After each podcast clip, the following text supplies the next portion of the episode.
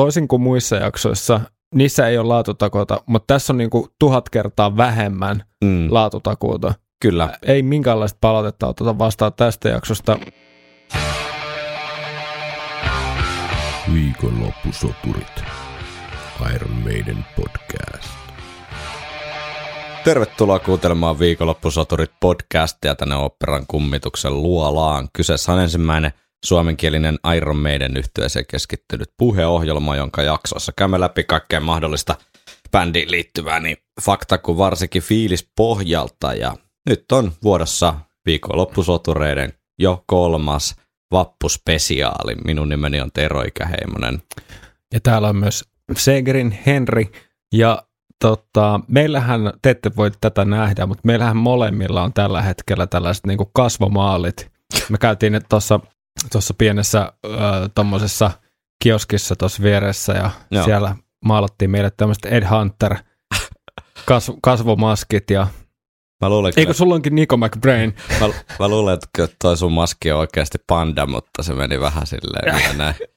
Niin ja näin. Lapset ja, vähän pelkäs tuolla. Ja Operan kummituksen luolahan on vuorattu vappuserpenttiinillä. Kyllä. Valitettavasti tukaanit unohtu kotiin.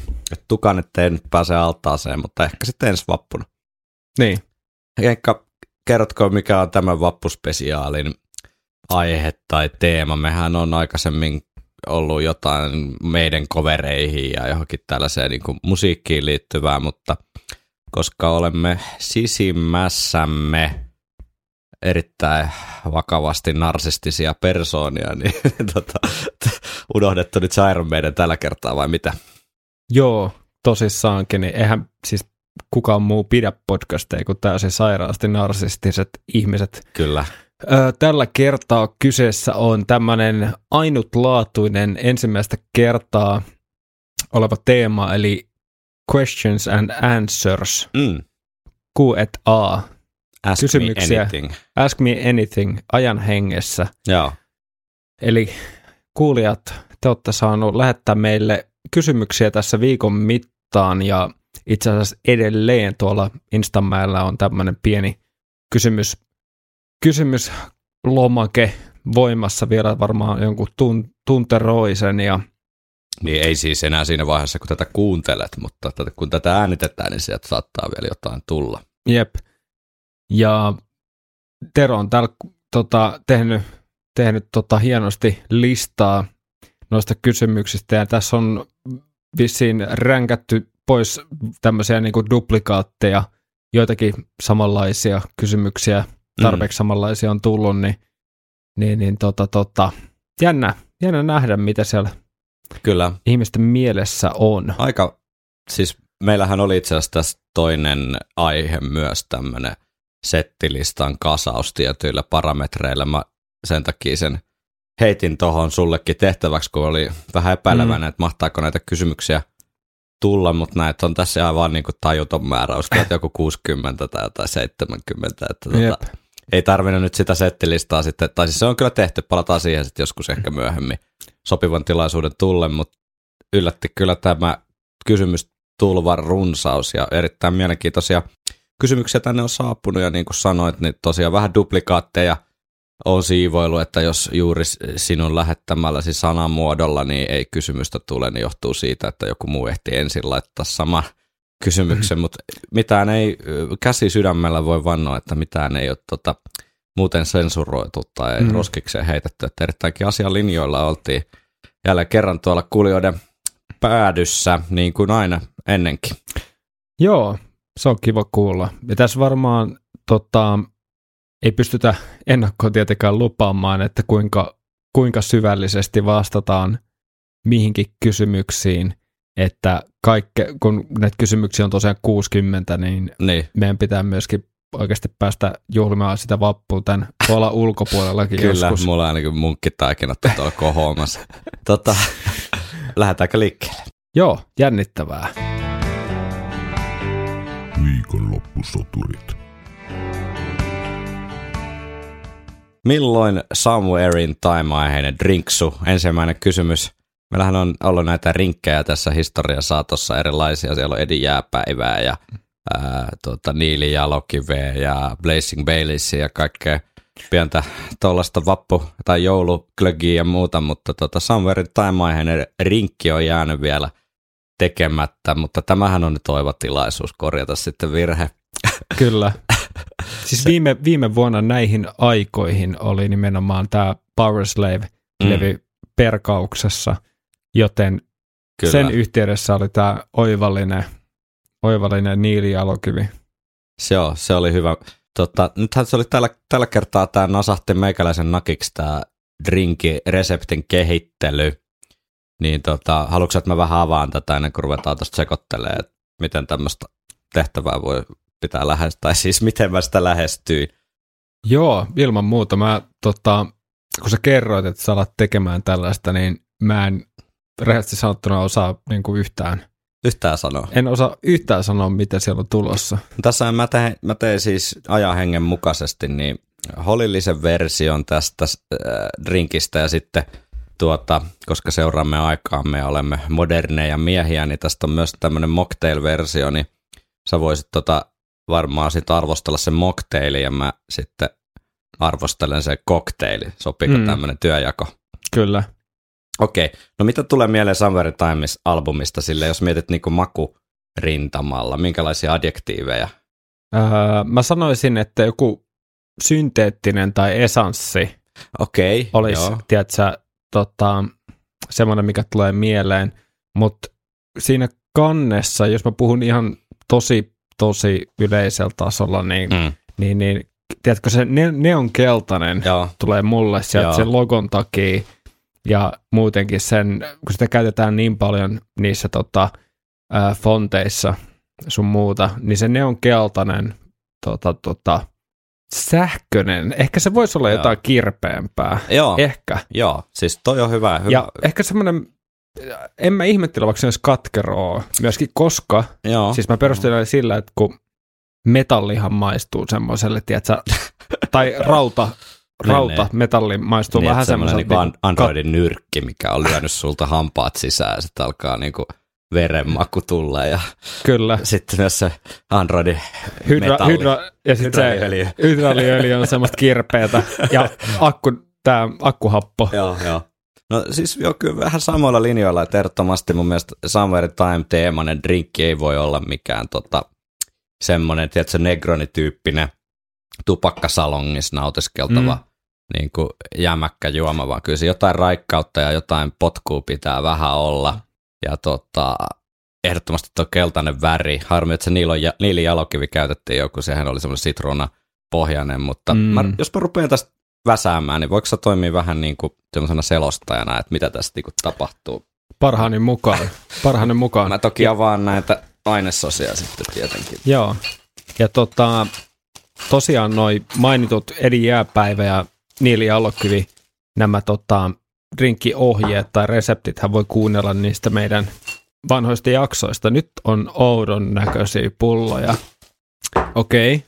En kysy edes mikä toi on, enkä toi. Täällä on, siis, täällä on kaksi tällaista ää, purkkia, jossa ei ole minkäänlaista merkintää. Nämä näyttää vähän niin kuin hillopurkeilta. Joo. Ja sitten on kaksi tällaista lääkepullon näköistä. Okei, eli täällä on tällainen pieni pullo Organic Vanilla Bean Extract. Joo, Joo. eli vaniljaa löytyy. Ja sitten täällä on toinen ui ui ui ui inkivääri mehua. Joo. Jus de gingembre. Miten lausutaan? Jus jus jus jus jus. No lähdetään tekemään nyt sitten, aloitetaan vaikka tästä mocktailista, eli inkivääri mehua. Joo. Noin. Eli siellä on se kirpeä siellä on juttu. Se, siellä on se. Mä laitan tuohon tota, holilliseen, tulee tuo inkiväärin maku vähän muualta. Sitten tota, tätä vaniljaa, koska kyllä Somewhere in Timessa on semmoinen potku, mutta siinä on myös se pehmeys, siinä on se herkkyys, mm-hmm. siinä on se Adrianin kultainen kosketus, niin se on tää vanilja. Koska oi, oi, Adrian on kuitenkin sinne. Aika vaniljapoika, jos nyt ollaan ihan silleen rehellisiä, mutta pelkästään hyvässä. Pelkästään kyllä. Mutta tota, nää, nää kiinnostaa. Joo. Tässä on tämmönen tota, laventeli siirappi. Oi, oi, oi. Hienostunut. Haluatko sä haistaa? Jännä. Joo, se on vähän semmoinen yrttinen. Joo. Vähän sellainen tota, savusauna. Eikö savusauna kuin höyrysauna nimenomaan? Joo, kyllä. Pistetään sitä sinne vähän. Ilman hienhajua.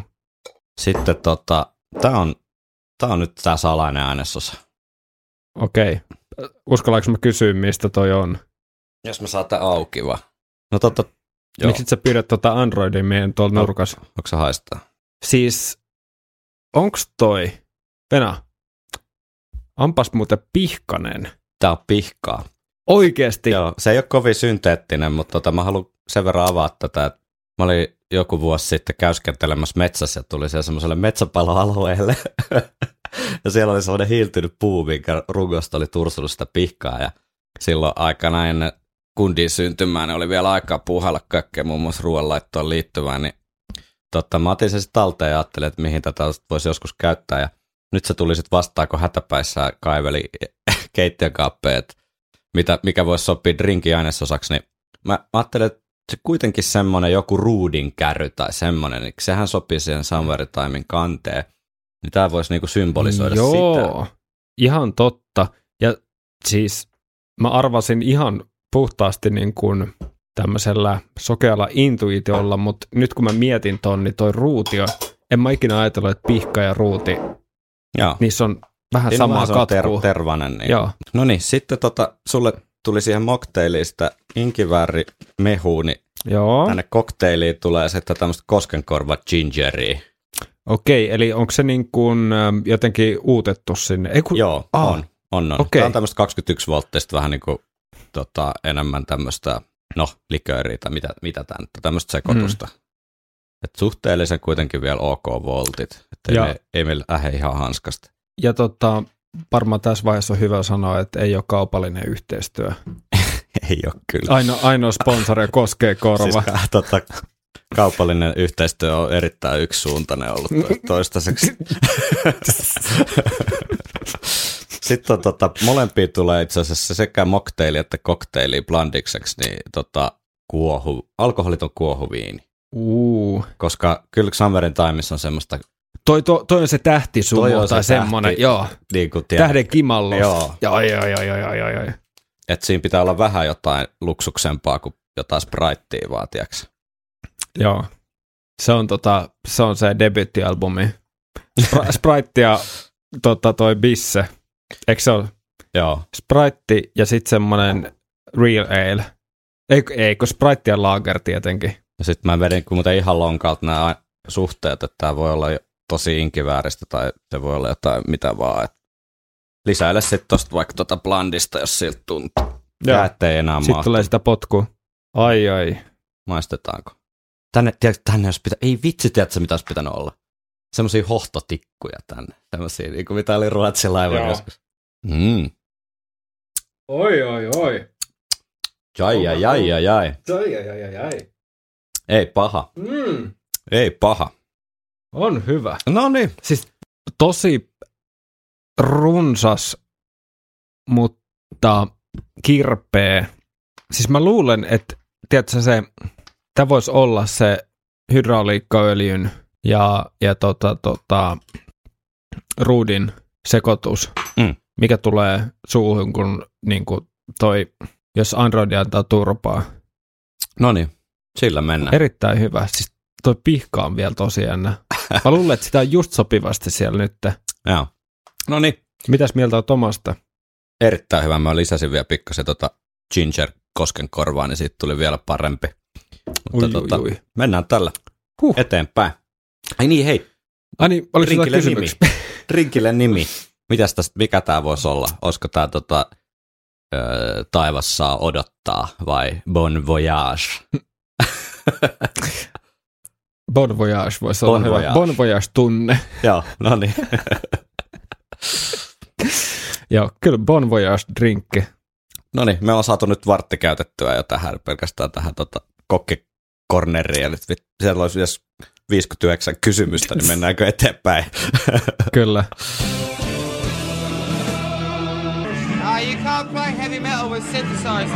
Kertokaa mielestänne yliarvostetui meidän biisi kautta biisit.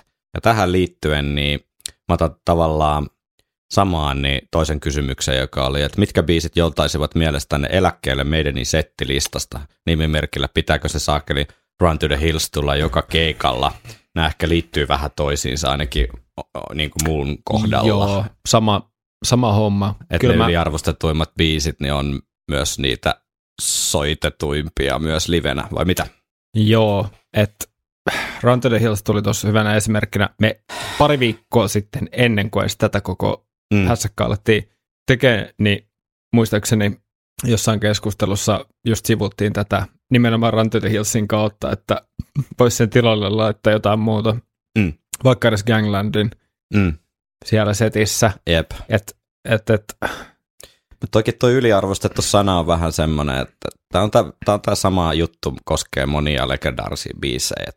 Se ei ole tavallaan niiden biisiä niinku vika, että ne on niin hyviä, että niistä on tullut semmoisia klassikoita, jotka on vaan pikkasen yli, yli tota, soitettuja. Ja tuleeko siitä, niin, ja tuleeko siitä niin kuin sen takia, että onko se ainoa syy siihen, että se on yliarvostettu pelkästään, että se on niin kuin menestynyt. Niin. Ja, mutta hitsi, tämä on niin. kyllä tämä on kiperä kysymys. Tekisi mieli vastata kyllä joku edes.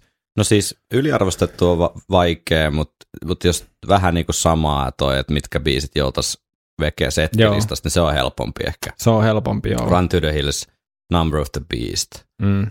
Mä oon jopa valmis Iron Maiden, niin en mä tiedä, se on vähän semmoinen, että se nyt kuuluu olla, mutta en, en, mun sy- sy- sydän ei kyllä itkisi verta, jos se Iron Maidenkin sieltä mm. traditio katkeisi. No mun täytyy sanoa, että Mm. jopa Fear of the Dark nykyään alkaa olla vähän silleen, että mm. et tota, jotain muutakin voisi. Joo, kyllä toi Run to the Hills on niinku ehdoton ja uh, Number of the Beast ei haittaa, vaikka ei tulisi. Ja mun täytyy sanoa, että jos vaikka settiin tulisi Century, niin mm. se mua ehkä vähän harmittaisi. Jos mä ajattelen näin päin, niin. että se on vähän, mun, mun, mun mielestä se olisi esimerkiksi vähän niin kuin Waste of Space. Et kyllä, se jotenkin, Midnight, vähän sama. Ehkä vähän sama, joo. Että et, jos on Sanchez sillä, että se sopii siihen, este, siihen punkkiestetiikkaan mm. ja siihen kolmeen soinnut juttuun mm. niin kuin tosi hyvin.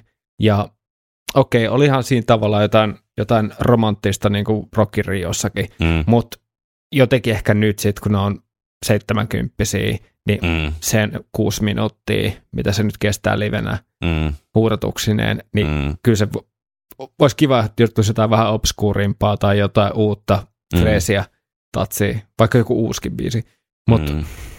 vastasiko toi kysymykseen? Niin, mutta kyllä me kaikki tiedetään se viiden kuuden biisin patteristo, sit, mikä niin. tulee joka keikalla. Mm. Että mä uskon, että sellaista, sellaista niin kuin, äh, miksi tässä sanotaan, hyvän päivän fani ei haittaa, että ne tulee, mutta sitten mm. jos vähänkään niin kuin on enemmän, enemmän tota, tota, jotenkin, no ei pahasta, en mä tiedä.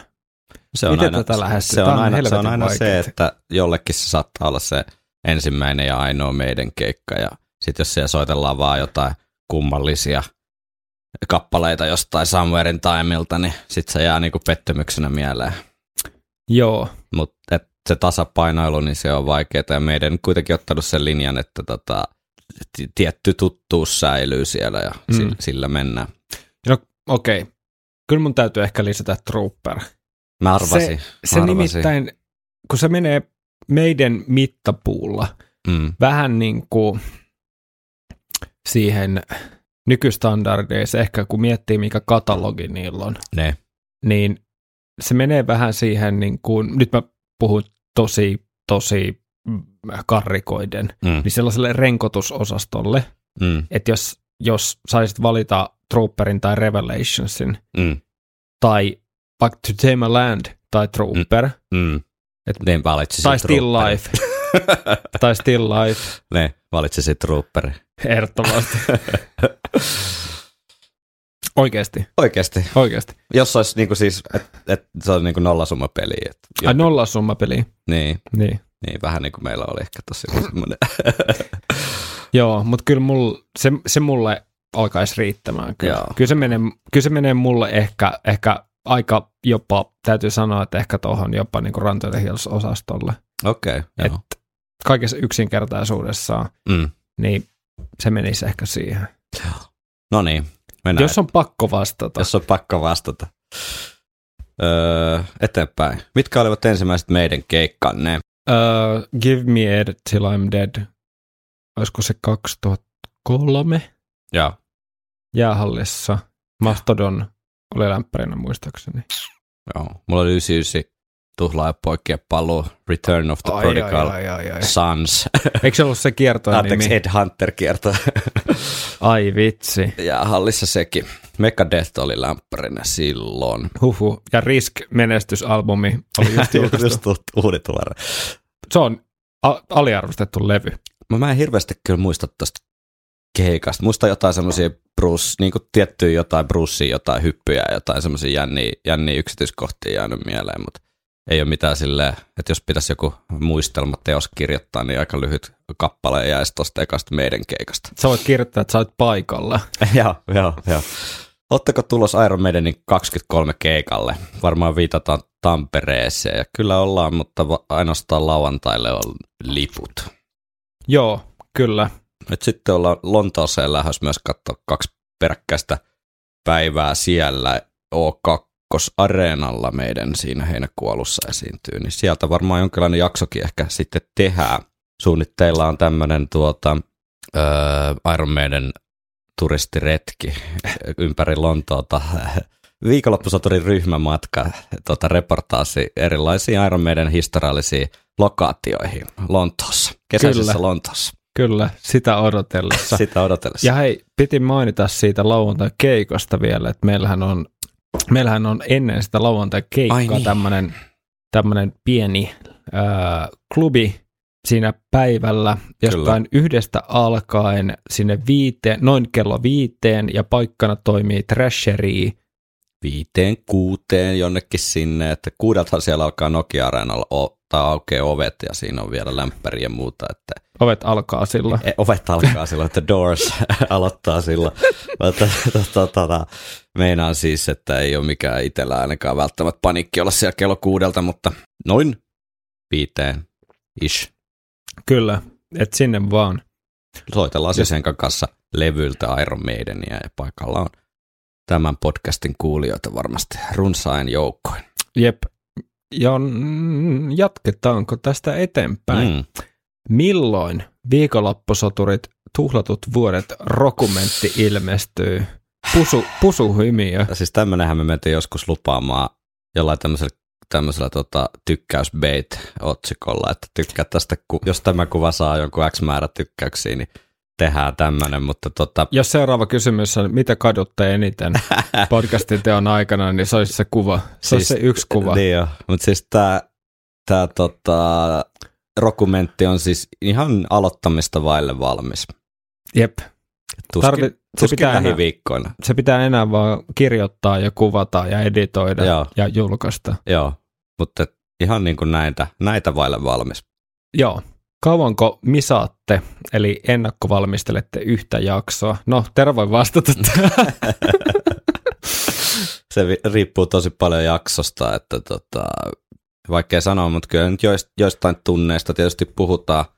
Riippuu vähän myös se, että miten niin kuin tuttu asia on ja miten paljon pitää kaivella kaikkea muistin virkistystä. Ja itse kun tykkään niin kuin laittaa asiat kuitenkin ylös myös niin kuin lainausmerkeissä paperille, eli käytännössä tuommoiseen Google Drive-dokumenttiin, niin tota, ihan konkreettisia ajatuksia. Siis mun pää toimii jotenkin silleen, että jos mulla on jotain juttuja pyörii tuolla, niin nyt pyörii niin kauan, että mä saan ne laitettua johonkin ylös. Sitten mm. sit ne ei enää pyöri. Että se voi olla joku yksittäinen näkökulma johonkin yksittäiseen biisiin tai tiedätkö, yksittäisen biisin osioon tai joku mm-hmm. isompi keskusteluaihe. Niin mä tykkään kirjoittaa kaikkea silleen semmosina tosi... tosi niin kuin karkeina, ranskalaisina viivoina tonne, tonne driveen, että kyllä siinä jostain tunneista tietysti väkisin puhutaan per jakso sitä ennakkovalmistelua. Jos on joku biisianalyysi, niin sit pitää tietysti tehdä ne klipit siitä. No sä teet toki, oot nyt tehnyt näitä Somewhere in Timein klippejä, että se on vähän, vähän nopeuttanut mun osalta sitä ja sitten tietysti sen jälki, että käsittely tai kaikki julkaisuja siihen liittyen, niin se ehkä vie vielä vähän enemmän aikaa. Et mm. kuitenkin se editointi, niin siinä, jos on tuommoinen puolentoista tunnin jakso, niin helposti sitä matskua yleensä on.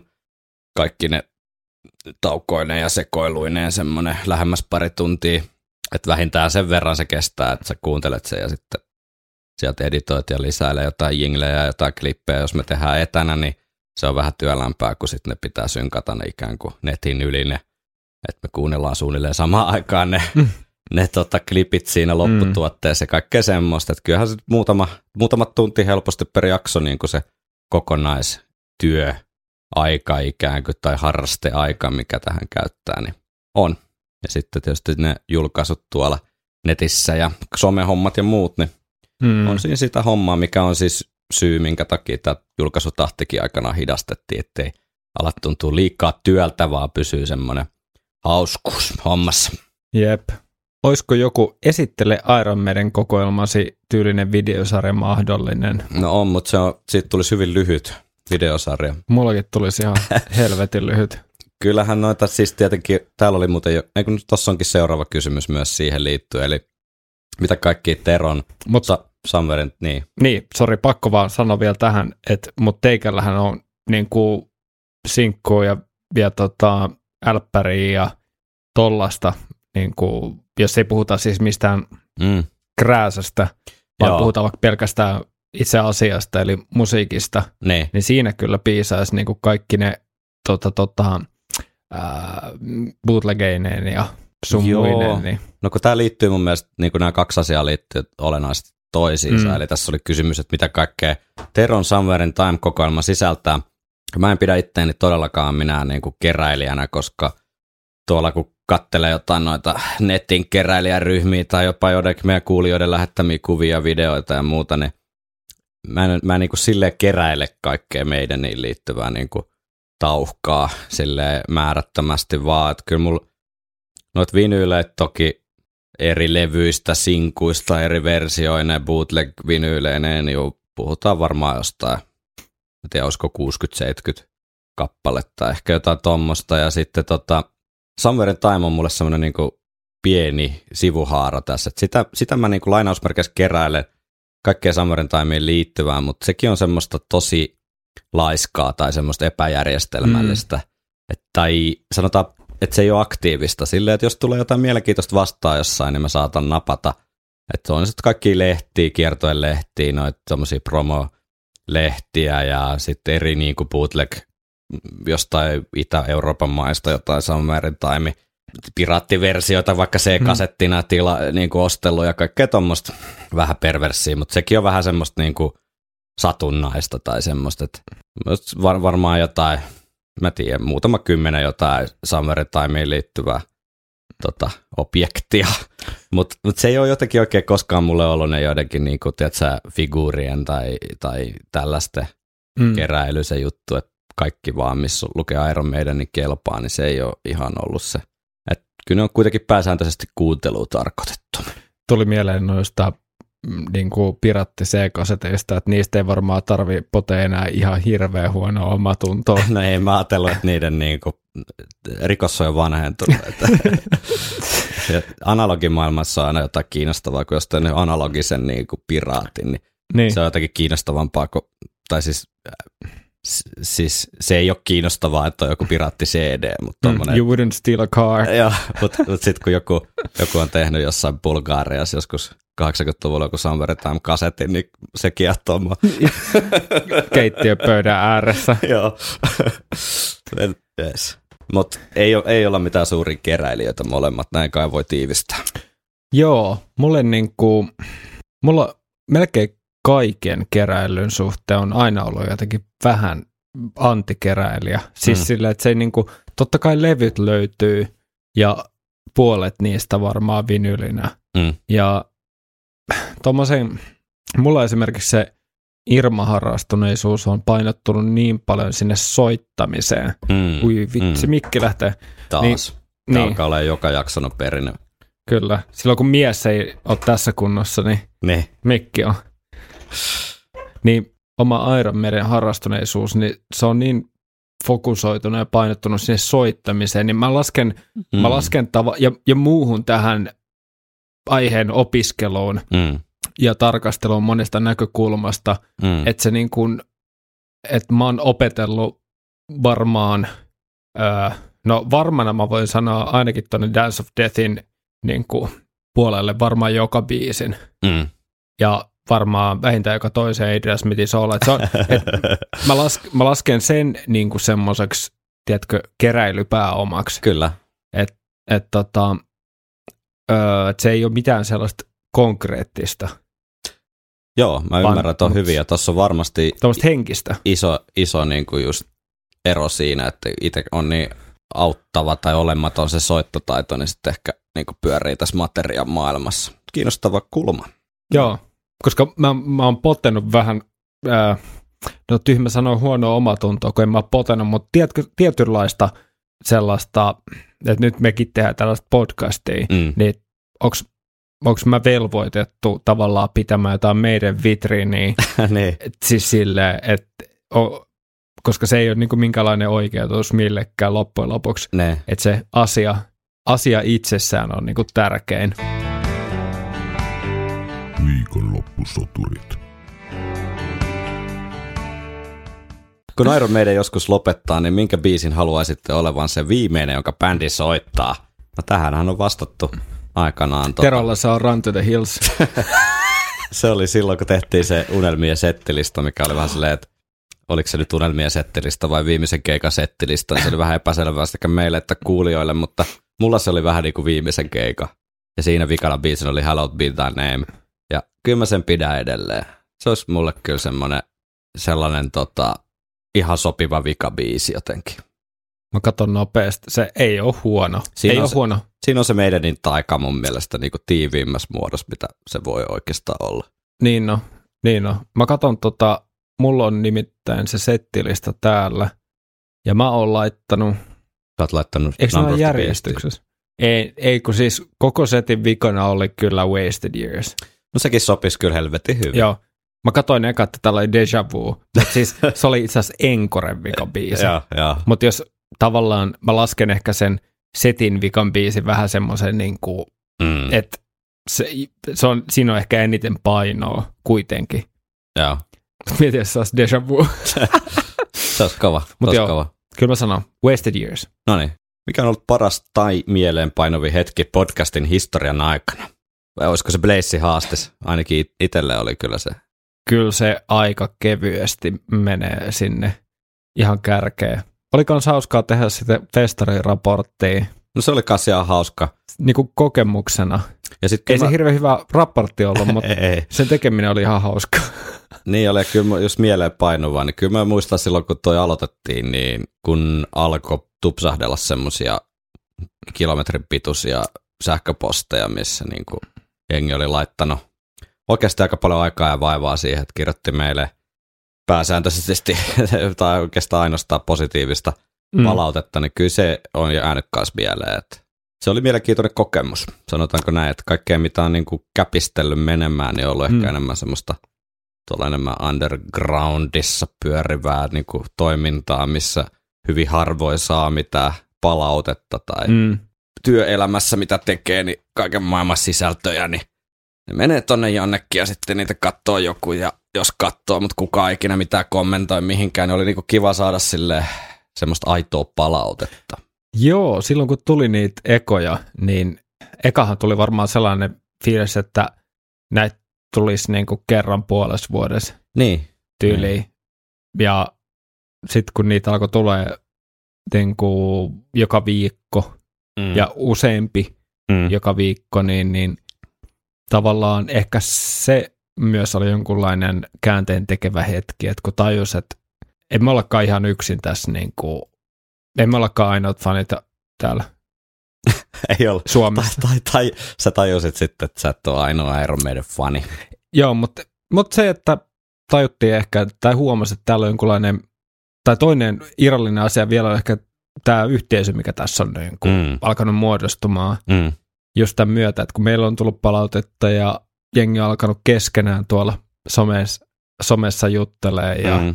niin, niin se on, se on hauskaa. Tämä niin kuin henki, mikä tähän on tavallaan syntynyt, tämä Kyllä. yhteisöllisyys. Kyllä. Oopperan luolan oudoin kokemus, kun olette äänittänyt podcastia. Mä en tiedä, onko mitään hirveän outoa tapahtunut. kerran tuolla tehtiin jotain soitinta tuolla oven takana. Ja se, oli, se oli se hevo, ei kun mikä kamelipiiska.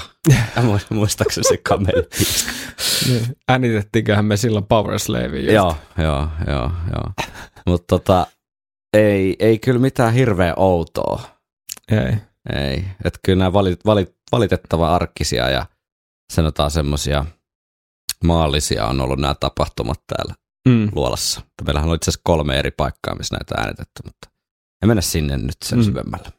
Tietyllä tapaa voi, voi tota, niin kuin mä Terolle mainitsinkin oudoksi tapauksiksi, voi laskea toki senkin, että et, to, to, to, to, täällä niin kuin tehdään mocktailejä.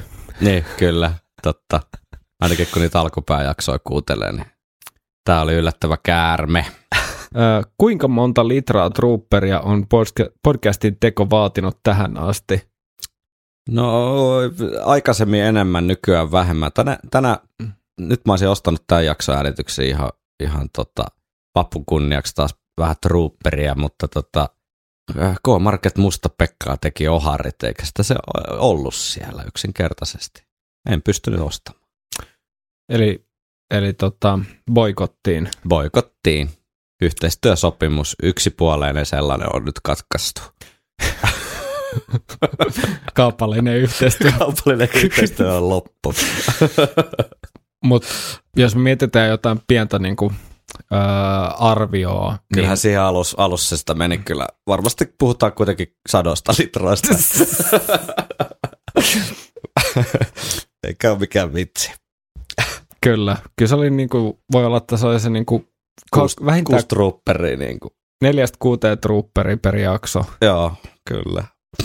Mutta voidaan sanoa, että jututkin on parempia nykyään. Niin jo, tai niin jo. Silleen me halutaan uskotella. Kyllä. Sen takia toisen pitää pysyttää selvinpäin. Kyllä. Pidetään joku, joku, joku, joku, joku laatu. Joo. Vaikka me just saatiin, nopea aasin sieltä, saatiin tota palautetta, että me voitaisiin naureskella vähemmän, vähemmän mutta tota, kun on tämmöinen kupliva persoonallisuus, niin ei sille voi mitään. Niin, ja, ja tota, kun me ei olla ikinä annettu laatutakuuta meidän podcastille, mm. niin mun mielestä olisi hyvä jatkaa sillä, li- sillä, sillä linjalla. Sillä mennään. Kyllä. Meillä ei ole muuta tee, se on meidän ainoa teesi. Tykkää, tykkää jos tykkäät. Niin Ky- Kyllä. Äh, onko meidäniin liittyvää asiaa, mistä olisitte ihan täysin eri mieltä? Aika mielenkiintoinen kysymys. Mikä voisi olla semmoinen? Mulla ei niinku äkkiseltään tuu mieleen, mitä me taas keskusteltu olisi mennyt silleen jotenkin. No sä pidät Trooperista enemmän kuin minä, siis biisistä. Niin, mutta et säkään nyt sitä varmaan silleen vihaa. No emme sitä voi vihata. Niin, niin ei me olla silloin ihan täysin eri mieltä. Okei. Okay. Mikäköhän se olisi? Yleensä me ollaan silleen suurin piirtein samoin linjoilla. Totta kai semmoisia painotuseroja on paljonkin. Mm. Ja toiset biisit on rakkaampia toiselle ja niin päin pois, mutta mä en tiedä, että se suoraan sanottuna, niin mulla ei tule mieleen mitään, mitään semmoista topic, hot topickiä, mistä oltaisiin jotenkin ihan päinvastaisilla linjoilla. Niin, et me ollaan ehkä omaksuttu tavallaan se Iron Maiden jotenkin suht no. samalla tavalla ehkä. Ja samaa aikaa. Että se voi olla niinku heikkous tai vahvuus tässä podcastissa, mutta harvemmin semmoisia isompia flightiksi on saatu aikaa.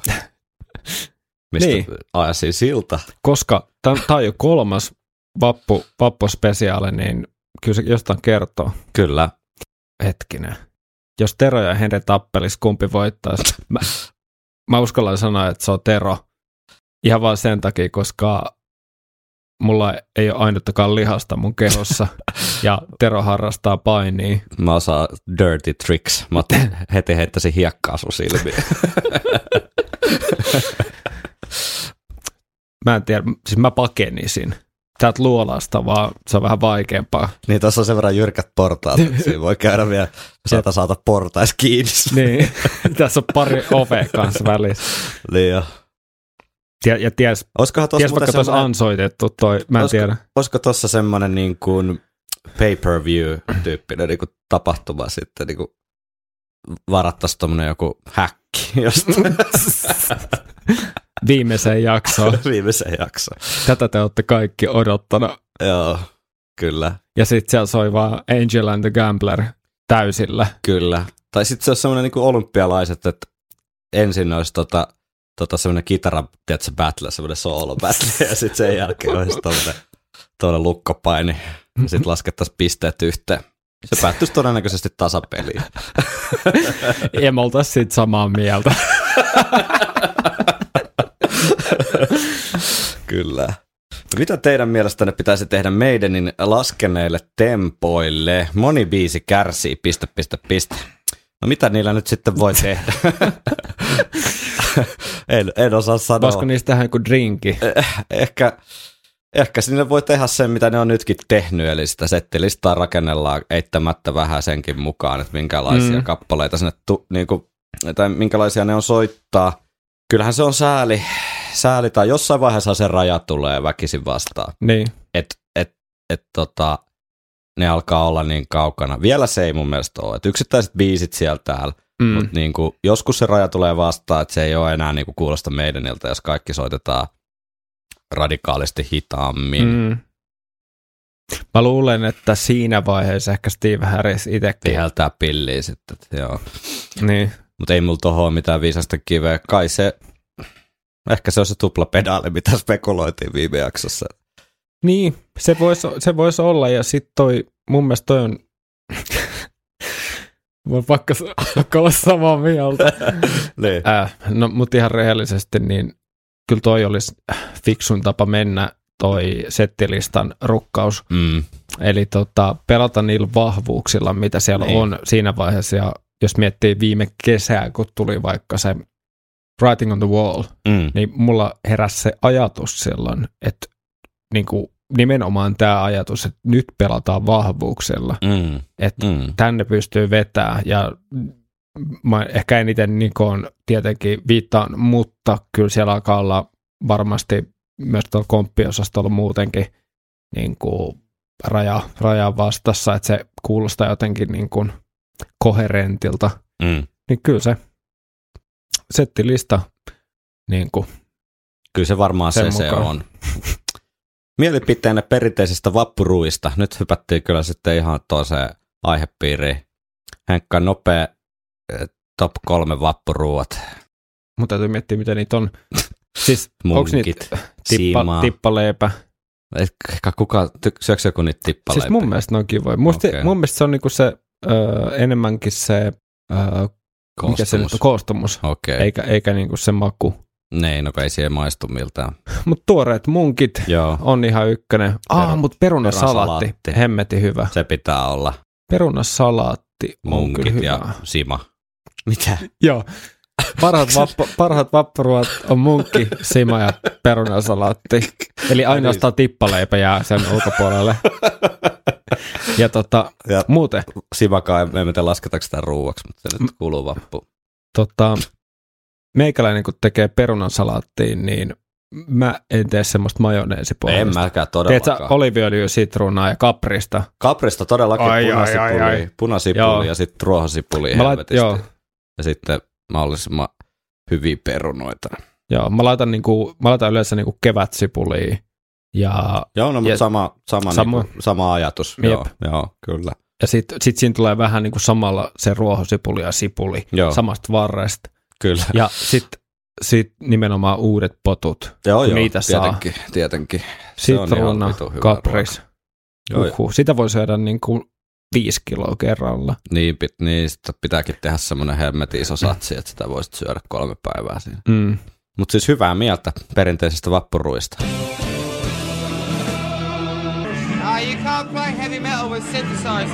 Mikä oli eka meidän biisinne?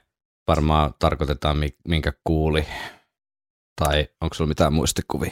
Kyllä mulla mm, mul on aika varma mielikuva siitä, että se olisi ei siis hae. Mm. Siis jos puhutaan yhdestä yksittäisestä biisistä, joka on tehnyt impaktin tavallaan niin kuin just siinä ihan varhaisimmassa vaiheessa. Mm. Koska mä en välttämättä pysty. Powerslave on ollut se levy. Ja tämä oli itse asiassa, nyt kun ei kysytty, niin mä kerron kuitenkin, niin nelosluokalla leirikoulussa, niin meidän, meidän mökin tota, tämmöiseksi valvojaksi tuli yhden luokkalaisen isoveli, mm. joka oli varmaan just kahdeksantoista. Mm. Ja, ja tota, tota, silloin oli mukana ainakin mun mielestä Powerslave, ja sitten taisi olla toi, toi, toi, toi Real Live One. Mm. Mutta mä muistan, että se oli silleen, että kuuntele tätä. Laitto noin Walkmanista soimaan itsensä ja mä otin kuulokkeet. Mm. Mä muistan, että se oli samanlainen, että... Mitä hemmettiä. Niin, että se oli oikein sellainen oikeasti impakti, että mm. silloin niin kuin lähti. Se oli mun mielestä nelos-vitosen taitteessa niin kuin joskus kesällä. Mm. Mä luulen, että mulla on ollut toi Bring Your Daughter to the Slaughter ja mahdollisesti se live-versio. Se on ainakin semmoinen ensimmäinen, mistä semmoiset vahvat jotenkin mielikuvat, mutta voi hyvin olla myös joku näistä, näistä tuota tunnetuimmista hiteistä, mitä on jossain mm. kuullut, mutta ei ole jäänyt silleen mieleen. Bring Your Daughter to the Slaughter, se on jäänyt mieleen. Top kolme lemppäribändit. Nämä on kyllä aika, aika sairaita aina, jos meidän ei ole tässä mukana. Ai saakeli. Niin. Tämä on maailman vaikein. No mä koitan nyt miettiä viimeistä kolmea vuotta. Noniin. Semmoisia, mitkä on rotaatiossa. Mm. Ja jos mä koitan miettiä vähän semmoisia bändejä, mitkä vähän niin kuin joka as, tai minkä kaikkea materiaalia mä voin kuunnella vähän niin kuin sellaisella fiiliksellä, mm. niin Devil's Blood Joo. on semmoinen niin kuin yksi. Sitten varmaan tota, melkein uskaltaisi laittaa ehkä Black Sabbathin siihen. Joo, joo. En, en laitakaan. Et laitakaan, joo. Devil's Blood. Sano se joku sillä välin. Merciful Fate. Ei huono, ei huono. Mulla on niin kuin Merciful Fate ja King Diamond on mo- sillä helppoja top kolmosia, mm. jos meidän, meidän ei lasketa. Joo. Sitten se kolmas nyt voisi olla... kymmenistä bändeistä joku, mutta jos miettii semmoista, että se on ollut jotenkin tasaisesti kova itselle, niin ehkä Bathori voisi olla semmoinen kolmas sitten siihen top kolmeen. Mun olisi ehkä helpompi, jos tähän ottaisi niinku artistit mukaan. No saat saattaa artistitkin. Aa, no sitten. Devil's Blood. Jarno Sarjanen. Elliot Smith. Ah, joo. Ja tota, Beatles. Beatles, okei. Okay. No niin. Jep. Mielenkiintoista. Onko sulla niinku semmoinen happo Beatles vai semmoinen niinku peruspop Beatles? Ää, no kyllä se paino varmaan sinne lopulle tulee. Et tota, tota, ehkä sen pahimman happailun jälkeen. Okei. Okay. Niinku pari vikaa levyä. Mm. Sinne se niinku ajoittuu ehkä se huippu itselle. Noniin. Mutta kyllä pakko sanoa siihen jatkaiksi kaikki Lennonit ja Harrisonit myöskin, mutta... Noniin. Mennään eteenpäin, että Kyllä. saadaan nämä käytyä läpi. Eikä piinata sua enempää. Ota sä muutama. Joo. Okei, sitten täällä kysytään, että mikä Edin versio olisit ja miksi, jos sinun pitäisi nyt taistella paholaista tai jotain muuta vastaan elämän ja kuoleman taistelussa? Eli tämmöinen realistinen kysymys siis. Koska toi Seventh Son Edi hyvä, koska se, sen voimistahan me ei tarkkaan tiedetä, niin se saattaa olla yllättävän niin kuin tiedätkö, voimakas entiteetti. Kun joku kyberkiedi kuitenkin paholaista vastaan, niin en tiedä. Se on ihan, ihan totta, se on kyllä kova. Mä ehkä haluaisin ottaa, tota, mä olisin varmaan ottaa tällä hetkellä Samurai-edin. No. Koska me ei myöskään tiedetä, että onko sillä jotain niin kuin mystisiä. Se saattaa olla joku jum- jumala-olento sekin. Mm. Kyllä. Koska siinähän se, siinä videossahan se summonoidaan. Mm, totta. Niin sä, niin, sä muistat ton origin storyn sen verran hyvin. Satat se. Joo. Eli satat Seventh Sonin ja... Joo. Kuinka kauan pallottelitte podcast-konseptia ennen ekan jakson äänitystä ja julkaisua? Mulla on sellainen muistikuva, että ehkä suurin piirtein kaksi päivää. Varmaan joo. About joo. Ei, aika, aika nopea prosessi. Kyllä sit varmaan oli jotain... jotain niin kuin heittelyä aikaisemmin siinä syksyllä ennen kuin se sitten jotenkin realisoitu, mutta sehän mut meni... Mutta se, ja... se oli suurin piirtein sillä tasolla, että se voisi liittyä Iron Maideniin jotenkin. Joo, mutta sitten kun se jotenkin se, mä en tiedä kumpi sen edes heitti silleen, että pitäisikö se nyt vaan tehdä. Mm. Pena, siitä... Pena sen heitti viime hetkellä. Pena sen heitti sitten viime hetkellä, mutta siitä ei varmaan mennyt kuin viikko tai kaksi viikkoa ehkä, niin jakso oli pihalla. Jep, ja kumma kyllä, tämä oli vielä ennen niin kuin tuota koronaa. Se oli just ennen. Just joo. ennen koronaa. Että tota, sinänsä t- t- tavallaan meille oli ehkä siunaus, että me oltiin just aloitettu tekemään sitä. Mm. Ja ihmiset ehkä hakeutuu enemmän podcastien ääreen mm. keväällä, mahdollisesti enemmän kuin edellisenä keväällä. Mutta hyvin vähän. Hyvin vähän. Mikä sai teidät aloittamaan tämän podcastin? Ellette ole jo sanoneet sitä jossain jaksossa, jotain en ole kuunnellut. Olkohan me sanottu? No siis, miten se menekään se julma huvisitaatti, että päästään pätemään, eikö miten, miten, miten se menee? Et jotenkin, että, että halutaan huomiota. Ja... päästä pätemään. Se kai se on. Niin, tämä on jännä, koska tämä liittyy tuohon edelliseen vähän siellä, siinä... siinä määrin, että kun meillä ei ollut mitään suunnitelmaa, mm. ei meillä ollut mitään määränpäätä, ei meillä mm. ollut mitään tavoite, tavoitemäärää kuulijoissa tai, niin, tai ei mitään vastaavaa. Mitään hajua, että minkä verran niitä vo, edes voisi olla tavallaan niin kuin realistisesti. Niin. Että tota... Kai se on joku sellainen... Mikä tämä kysymys olikaan? Mikä, mikä saa tehdä aloittamaan? Kai se on Rakkaus, sellainen... Rakkauslajiin. Rakkauslajiin. Kai se on joku luomisen tarve sitten on, mikä monen, monessa muussakin, muussakin semmoisessa... Julka, julkaisuun tarkoitetussa asiassa lopulta taustalla on. Joo, ja nyt mä keksin, tämähän on se, miten me ollaan sanottu aikaisemmin, kun me tätä on kysytty. Eli kun on ollut, ei kun, kun tota, on ollut niitä meidän iltoja, niin, meidän tämmöisessä pienessä inside-piirissä, niin, niin siellä me juteltiin, itse asiassa miksi me sanottu tätä heti, mutta kuitenkin. Muist, kumpikaan ei muistanut sitä virallista joo. totuutta. Kyllä, äh, tosiaan, mutta meidän tämmöinen pieni sisäpiiri piti tämmöisiä Iron Maiden henkisiä iltoja, jolloin katsottiin Iron Maiden V H S-iä, mm. tämmöisiä live-keikkoja ja siellä sitten me ehkä vähän latistettiin muiden tunnelmaa sillä, että kerrottiin ehkä vähän liikaa omasta mielestämme mielenkiintoisia faktoja noin ehkä joka biisistä tai mm. osiosta siinä tota... konsertin aikana, niin ehkä siitä se alkoi niinku jalostumaan tämä. Jaa. Että ei niinkään, että tällaisella podcastilla on tarvetta kenellekään muulle, paitsi että meillä on tarve päästä purkamaan tämä. Niin, kyllä. Ehkä se. Ehkä se. Otetaanko täältä vielä? Anna palaa vaan, me pitäisi vähän kirittahtia, että päästään no niin. tota munkin paistoon. Henkan ja miksei Teronkin lempi meidän biisi soittaa kitaralla. Jos sä vastaat tähän, mun on varmaan parempi pitää nyt turpakki. Mä käyn jääkaapin sillä. Tällä hetkellä se on Powerslave. Tota, miksi? Öö, no siinä on mukavasti, mukavasti dynamiikkaa osien välillä ja siellä löytyy, tota, siinä pitää olla tosi skarppi siinä öö, komppauksessa. Öö, siellä on kiva suvantovaihe. Siellä on mahtava Adrian Smithin soolo, mitä jammailla. Mm. Niin tällä hetkellä se on ehkä se... Mielenkiintoinen valinta. En olisi ehkä osannut tuota veikata. Joo, mutta toikin vaihtelee viikoittain. Mutta tällä hetkellä... No niin. Henkalle, mitkä meidän biisit ovat mielestäsi haastavimpia soittaa kitaralla? Jätetään soolot pois. Eli missä biisissä on mielestäsi haastavimmat riffit ja kompit?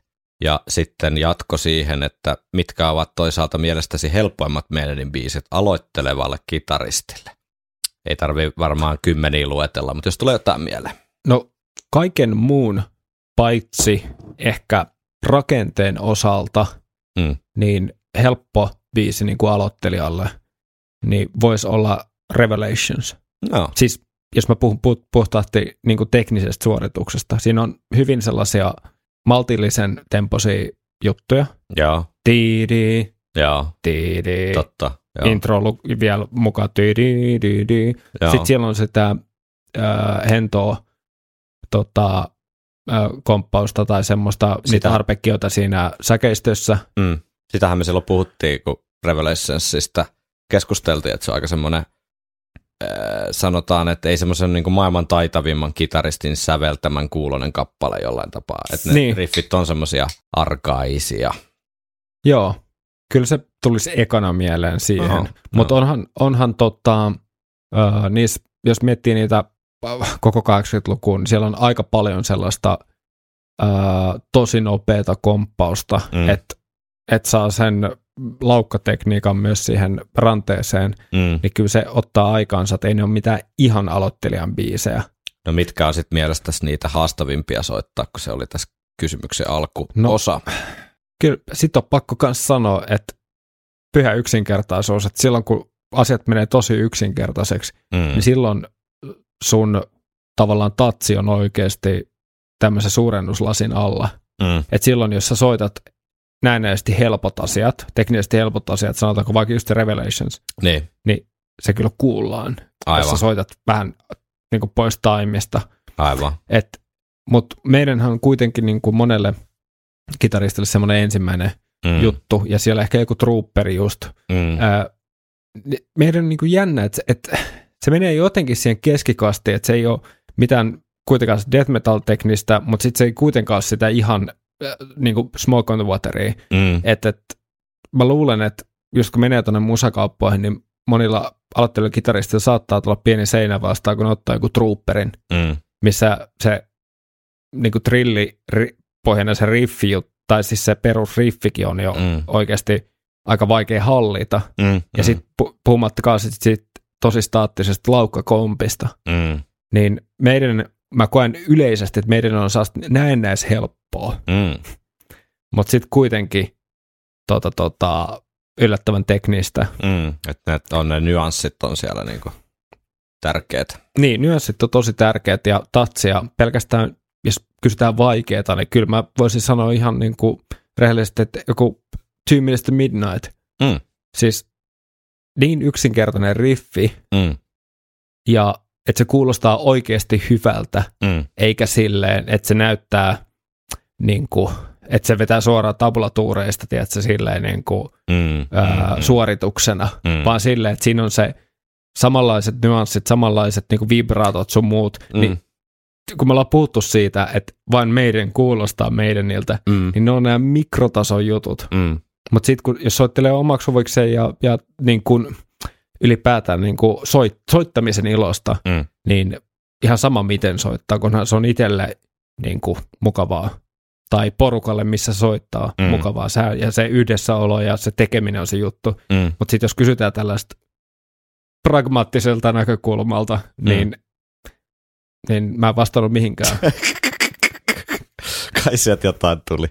Jos saisitte aikakoneen ja mahdollisuuden nähdä yhden keikan haluamaltanne artistilta tai bändiltä, mihin vuoteen ja paikkaan napit säädetään? Nyt annettiin mahdollisuus valita myös artisti. Henkka vaippu semmoisen epätoivoiseen näköiseen tilaa. Tämä on ihan, tämäkin vaihtelee päivittäin. Mm. Yksi semmoinen, mikä mulle tulee tosi tosi usein, mm. niin kuin esimerkiksi Somewhere in Time -kiertueen lisäksi, mm. niin vaikka tota, saman vuoden Priestin kiertue, mm. kun niillä oli se robotti, mm. ja settilista oli niin kuin ihan mieletön. Yeah. Mutta sitten kuusikymmentäluvun lopun Beatles-keikalle en, en mä panisi pahitteeksi. Kyllä mä lähtisin Iron Maiden kahdeskymmenesensimmäinen kahdestoista kahdeksankymmentä Rainbow Theatre, London. Ai, ai, ai, ai, ai. Laivat Rainbowlta tuttu keikka, niin se voisi olla makea. Joku tommoinen meidän niin, niin kuin, semmoinen, että se ei ole enää ihan pubibändi, vaan siinä niin kuin mm. noussut jo silleen seuraavaa kategoriaa ja nousu kiitoa vahvaa, että meininki hemmetin väkevää, mutta ei olla ihan vielä siellä stadion spandex, spandex meiningissä, niin se voisi olla kiinnostavaa. En panisi pahitteeksi sitäkään. Nämä on tosi vaikeat kysymyksiä. Niin jo, niin tosi jo. Vaikeita. Viikonloppusoturit. Heitetäänpäs tämmöinen spekulatiivinen mitä jos -kysymys, eli meidän suosikki. Mm. Eli millainen olisi meidän taru, jos A. Bruce ja Adrian eivät oli, olisi koskaan lähteneet kävelemään, B. Bruce ja Adrian eivät olisi koskaan palanneet remmiin. Mm. Toisin sanoen, eli vaatiko Brave New Worldin kaltainen comeback Blazing kauden kaupallisen ja taiteellisen mahalaskun? Niin. Äh, tai olisiko meidän kyennyt tekemään itsestään taas relevantin Blazing kanssa, tai pystynyt tyytymään Suomi-sarjatason statuksella operointiin? Mahdolliset vastaukset mieluusti vasta kolmannen drinkin jälkeen. Hei, sullahan alkaa... Mulla alkaa Olen. varmaan se olla jo tässä mittarissa. Tota, joo. Okei, okay, eli A. Bruce ja Adrian eivät olisi koskaan lähteneet kävelemään. Niin. Siinä on, mä sanoisin, että siinä olisi ehkä sit se riski, niin, että koko homma olisi voinut niin kuin tyssähtää. En mä usko, se olisi, se olisi niinku käynyt sit lopulta jossain vaiheessa kuitenkin. Kyllä se niinku tie, tie, tienhaara oli niinku jossain vaiheessa kahdeksankymmentäluvulla valittu, että ei se Bruce olisi pysynyt tuossa bändissä niinku ikuisesti, että kyllä sen oli pakko sieltä lähteä. Mutta tässä kysytään, jos ei olisi koskaan lähtenyt kävelemään. Niin, niin millainen meidän taru olisi ollut? Hmm. Vaatiko Brave New Worldin kaltainen comeback tämän niin kuin tapahtumaketju siihen taustalle, niin kyllä se vo- mun mielestä vaatii. Toi Brave New World oli sen verran kova statementti niin kuin taiteellisesti, mm. että se si- siihen nähdä, tai retrospektiivinä ajatellen mm. vaati, mm. että et silloinhan se niin kuin erottuu niistä kahdesta edellisestä levystä, jos me puhutaan puhtaasti niin kuin mm. ehkä koherentimpana kokonaisuutena. Se, se Brave New World ja se usko kompano, niin se oli kyllä semmoinen niin kuin uskomaton tavallaan piristysruiske hmm. siihen koko toimintaan, että ja Adrianin biisikirjoitustaito ja Brucein panos ja kaikki, niin, niin, niin mä en usko suoraan sanottuna, että Bracin kanssa se olisi ollut mahdollista samalla tasolla. Ei mitään niin kuin vikaa Blazissä sinänsä, mutta kun asiat vaan joku semmoinen taika, kun mm. tietyt ihmiset on kimpassa, niin tiedätkö, tapahtuu. Ja sitten se ei välttämättä tapahdu, jos ne ei ole kimpassa. Ja tämä oli myös mielenkiintoinen tämä, että olisiko meidän tästä itse mitään huono vastaus tämä ollut tähän kysymykseen. Anteeksi. Hyvän kysymykseen. Hyvän kysymykseen, ihan tajuttoman huonosti jäsennelty vastaus. Mutta toi, että olisiko meidän pystynyt tyytymään tämmöiseen Suomi-sarjatason statuksella operointiin, niin kuin vaikka Blaze laulajana, sillä yhdeksänkymmentäluvun puoliväliin eteenpäin kokoonpanolla. Että jos ne kiertäisi tuolta, että maakuntia, piekkufestareita, mm. Suomessa vaikka viisi keikkaa putkeen kävisi soittaa mm. jotain. Niin kuin jotkut bändit tekee, eikä siinä mitään. Niin mä uskon, että kyllä. Vastaus niin, on nyt kyllä, koska ky- Steve Harris soittaa edelleen niitä pubikeikkoja. Niin, joo. Kyllä. Että meidän jatkaisi tänäkin päivänä Steve Harriksen johdolla keikkailua. Kyllä mäkin, mäkin uskon tosi vahvasti. Sitten voidaan toki alkaa spekuloimaan, että olisiko muut jäsenet mukana tavallaan. No sitä voidaan spekuloida. Ihan, siis Nicko McBrain ei olisi mukana. Se olisi vaan ripsibisneksessä. Se olisi ripsibisneksessä. Ja Demore niin, asuisi Havaijilla. Havaijilla, joo, koska kyllähän toi varmasti on vähän motivoivampaa vetää täysille stadioneille ja areenoille, kun sitten olla jossain Tuurin kyläkaupan takapihalla soittamassa. Lentää ykkösluokas joka paikkaan. Ja versus jollain. Miljoona rock. Niin, kyllä. Olikohan tässä mitään vastausta? Miksi me otetaan, miksi meillä on vappujaksoa tämmöisiä vaikeita kysymyksiä? Ja huonoja vastauksia. Joo. Mikä on meidänin kaikkien aikein paskin biisi? Mikä on semmoinen, joka on kökkö sanoitusten, soolojen, kertsien ja kaiken osalta sellainen, jonka päät- päätymistä levylle ei voi käsittää? Ja täällä oli toisella, toisella tavalla muotoiltu mm. hienosti, että mikä meidän biisi teidän mielestä saa jo legendaksi muodostuneen kahvan alpinen lentämään ikkunasta? ei, niitä, ei niitä loppupeleissä hirveän montaa, mikä saisi semmoista niinku ihan raivoa tai semmoista jotenkin. Mutta yllättävän moni niistä löytyy kyllä Fear of the Darkilta. Et siellä on kyllä toi The Apparition ja Weekend Warrior on kyllä molemmat vähän semmoisia kappaleita. Fear is the Key on myös semmoinen niinku ehkä semmosia niinku vaan tosi turhia albumikappaleita, joilla ei ole mitään virkaa siellä, joka joku järkevä ihminen olisi jättänyt kokonaan pois. Niin. Mulla on, mulla on tosi kirkas vastaus. Noniin. Ja niitä on, tää on niinku semmonen, niitä saattaa olla jotain muitakin, mutta tää on jotenkin sellainen aivan instant vastaus, eli mm. Angel and the Gambler. Ah, totta. No se on kyllä vähän semmonen, joo. Etenkin se albumiversio. Tiit. Di, siis ainoa di, hyvä di, juttu siinä sinkkuversiossa on se, että se on lyhempi. Niin. Joo, toi ei tullut mulle edes mieleen. Ehkä mä tykkään siitä sitten salaa. eli, eli siitä, se oli se asia, mistä me ollaan eri mieltä. Totta. Jos saisitte ottaa autiolle saaralle, jolla viettäisitte seuraavan vuoden yksin yhden kirjan, yhden levyn ja yhden juoman, jota toimitte taas saarelle rajattomasti koko vuoden, mitkä ne olisi? Muut perustarpeet elämään olisi olemassa saarella.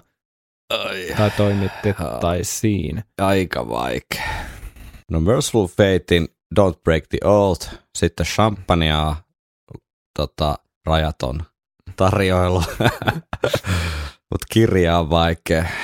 Se pitäisi olla varmaan joku aika paksu, millä olisi sitten loputtomasti aikaa lukea. Joku Shakespeare. Mä en ole ikinä tajunnut siitä Shakespearesta sanakaan. Niin ehkä siellä autiosaarella olisi sitten aikaa sitäkin tulkita. Joo. Toi levy voisi olla vaikkapa. Sanotaan nyt se Beatlesin White Album. Noniin. Siinä on nyansseja ja siinä on kaksi levyä. Joo, joo. Mä, näen, mä, näen, mä näen sun logiikka. Ja juoma, öö, se olisi Pepsi Max. Joko. Hei. Onko sä kahdeksan V? Ja tota, kirja voisi olla joku tommonen buddhalainen niinku viisasta, buddhalaisia viisauksia sisältävä opus voisi kanssa olla semmoinen hyvä, mistä voisi saada rauhaa siellä, kun kuuntelisi Mersua ja dokaisi champagnea vuoden verran. Ehkä se voisi olla kuitenkin joku, en mä tiedä, Akuankaan vuosikerta. Niin joo, Don Rosa parhaat. Joo, koska sensuroimaton versio. Joo, ehdottomasti. Eli Akuankka ja Pepsi Maxi. Jätkää oikeasti kahdeksan sisältä. Niin. Totta. Jos saisit valita yhden Iron Maiden kokoelmalevyn autiolle saarelle, niin mikä se olisi? Eikä toi Best of the Beast neljä, neljä kertaa vinyliversio voisi olla hyvä. Sitten sit kun se on tota, kuunneltu puhki, niin niistä voisi niistä vinyleistä nuotio ääressä muotoilla semmoisia jotain vesiastioita tai jotain, mihin kerätä sadevettä. Tosin täältä sais hatu, hatun kanssa. Niin, saisi hatun ja joku tota, liukuri voisi laskea sieltä vuoden rinnettä. Mikä on ollut paras Maidenin lämpäribändi, jonka olette nähneet Maidenia lämpäämässä? Olisiko se Megadeth yhdeksänkymmentäyhdeksän ollut se paras, vaikka ei mitään oikein muistakaan. Että ei, no, lämpäriosasto on vähän sille itselle. Ei ole hirveästi niin kuin sytyttänyt. Poison Blackihän taisi olla nyt, mikä on nyt tehnyt comebackin. Eikö se ollut joskus Dance of Deathin kiertueella Suomessa Maidenin lämpärinä? Jotenkin semmoinen mielenkiintoinen, mutta jos parasta kysytään, mitä itse nähnyt, niin kyllä se varmaan Megadetti on. Joo, mulle ei, ei ole vastausta tuohon ollenkaan. No niin, eteenpäin. Kenet vielä haluaisitte nähdä lämpäävän Maideniä? Judas Priest. Siis täytyy sanoa, että se olisi semmoinen double trouble. Mm. Siis ei mua haittaisi, jos vaikka, eikä suokaan varmaan, jos siellä olisi tyyli vaikka King Diamond. No ei. Mutta toi Priest Maiden juttu vaan pitäisi joskus saada niin kuin. Niin pitäisi. Pitäisi saada päätökseen. Niin pitäisi, ja, ja itselle varsinkin silleen, vaikka priest, priestistä niin dikkaan tosi paljon, ei siinä mitään, niin se olisi, mun mielestä se olisi tosi kova, jos se olisi semmoinen niin tunnin setti tai viidenkymmenen minsa setti siinä ennen meidän, niin se olisi niin mulle täydellinen. Mä en tarvitse sitä parin tonnin priestishowta välttämättä. Kyllä mä tunti vartti ottaisin okay, mielelläni. Okei, tunti vartti, joo. Sovitaan näin. Tulevan kesän keikkaa fiilistellessä kumpi olisi pahempi skenaario? Stranger in a Strange Land jätetään soittamatta, vai biisi soitetaan ja Adrian on antanut soolot Tihanikin? Mä en ollut lukenut tätä kokonaan. Stranger in a Strange Land jätetään soittamatta, vai joo, biisi soitetaan ja Adrian on antanut soolot Janikin soitettaviksi? Niin. Tota. No kyllä mä, mä sanon. Mä sanon, mä sanon sen, että suoraan sen. Mä sanon suoraan sen, että jos se tulee ja Janik soittaa soolot, niin kyllä mä tuun sit surulliseksi. Mä en suutu, vaan mm. mä tuun oikeasti surulliseksi. Ja ehkä sen takia pakko sanoa, että se on pahempi juttu. Että joo, jos Janik soittaa soolot, se on pahempi juttu, koska siitä jää parempi maku suuhun, että ei kuule sitä ollenkaan. Koska kun se on kuitenkin, siis ihan se, se, sen takia perusteltu mun mielestä, että siinä biisissä se soolo on niin älyttömän iso osa sitä kappaletta siis. Ja, ja sitä niin kuin nimenomaan odottaisi myös, että kuulisi sen livenä Adrianin soittamana sen itselle tosi rakkaan elämää suuremman kitarasoolon, niin mm. kyllä se vähän olisi nihkeä sitten, että se jäisi. Ei ihan sama, vaikka sen soittaisi kuka tahansa muu. Mm. Se, että sen ei soittaisi Adrian, niin se olisi pettymys. Joo. Joo, kuka joten tahansa muu niin kuin vaihtoehtoja olisi jotenkin liikaa. Niin. Iron Maiden vai Killers levynä? Ollaanko me tästä eri mieltä? Tämä voisi olla, koska mulle Iron Maiden on ihan selkeä, mutta mä, mä, mä, mä oon niinku käsittänyt, että sulle tämä ei ole ihan niin. Tämä, ei, tämä on vaikea. Siis mm.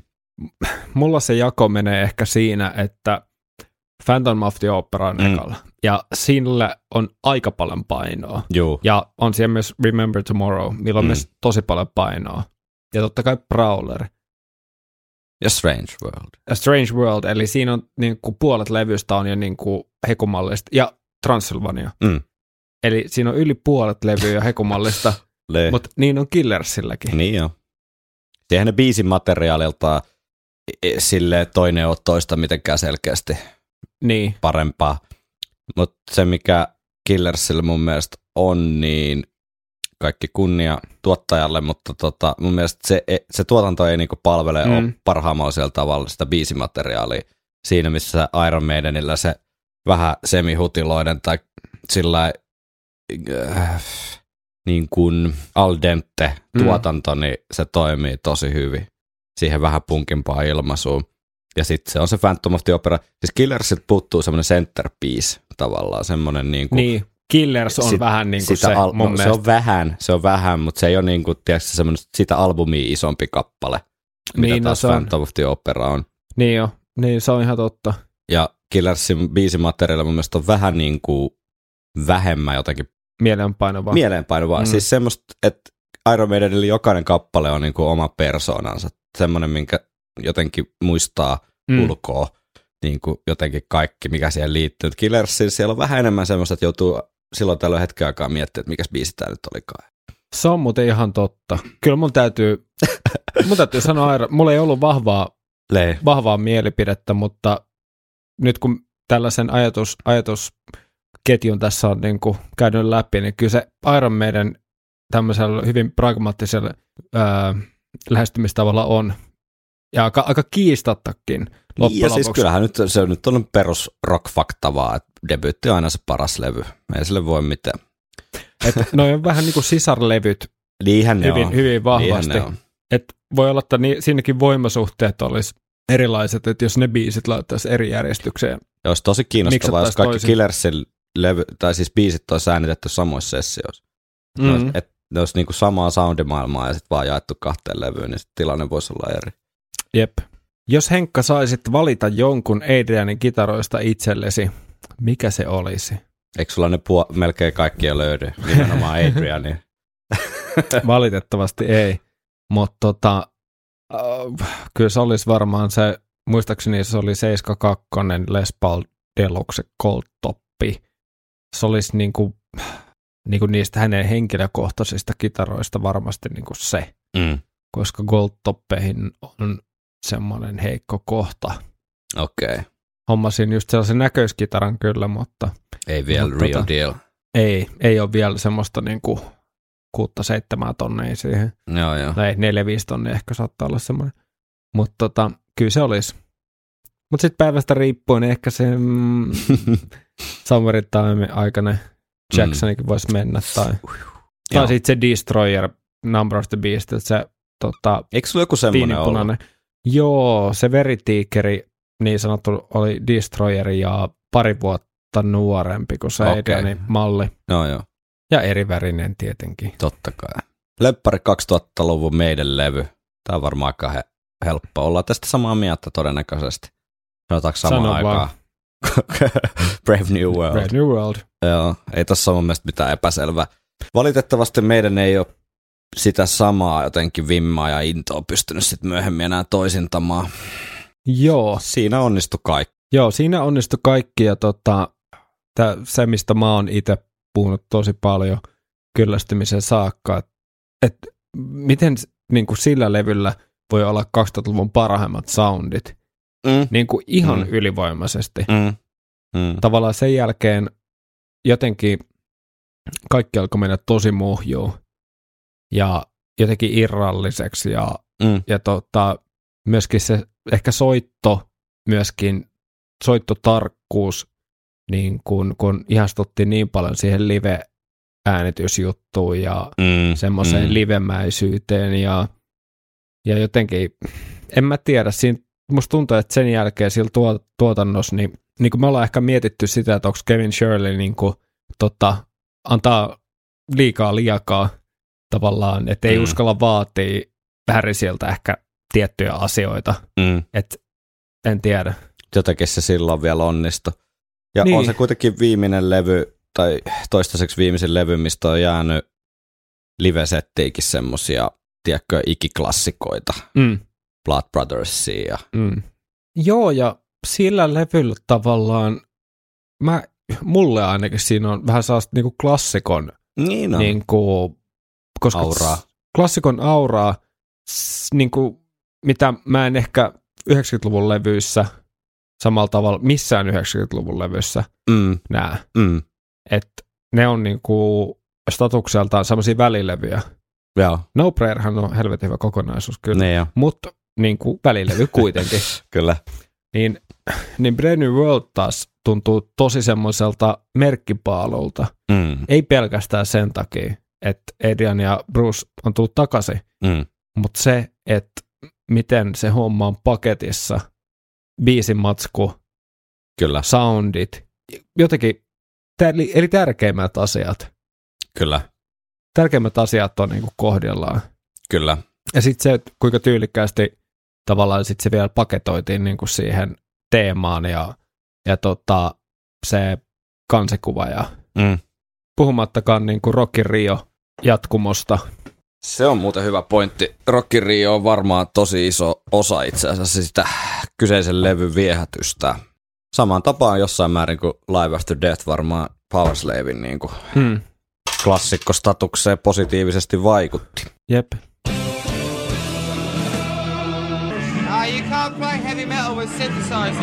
Jos saisitte haastatella Harrisia, mitä kysyisitte?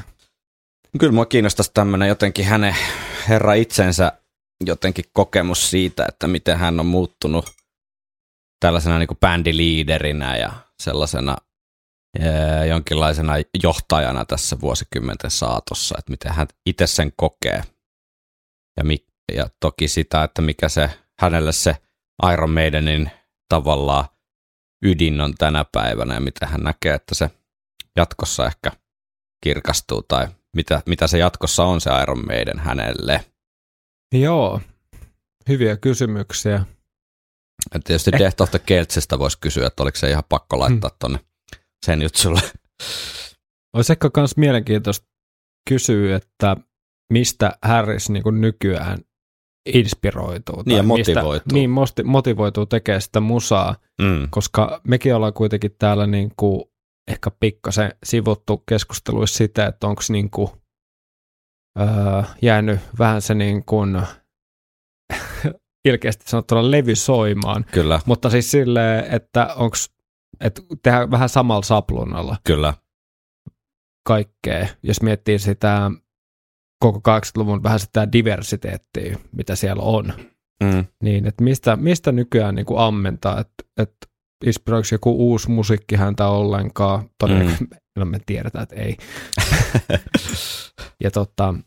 ja kyllä minua kiinnostaisi semmoinen, oli se sitten Steve tai kuka tahansa jäsen, mm. niin hänen näkemys jotenkin siitä Iron Maidenin niin kuin bändidynamiikasta tänä mm. päivänä. Että onko siellä jotain semmoista bändiä vielä, tiedätkö mitä niin, mä meinaan? Niin, että yksi asuu Havajilla niin, ja niin. yksi on ripsi ravintolassa töissä. Ja... Ja se on niin, niin kuin tiedätkö, rutiinilla pyörii se koko koneisto nykyään. Niin.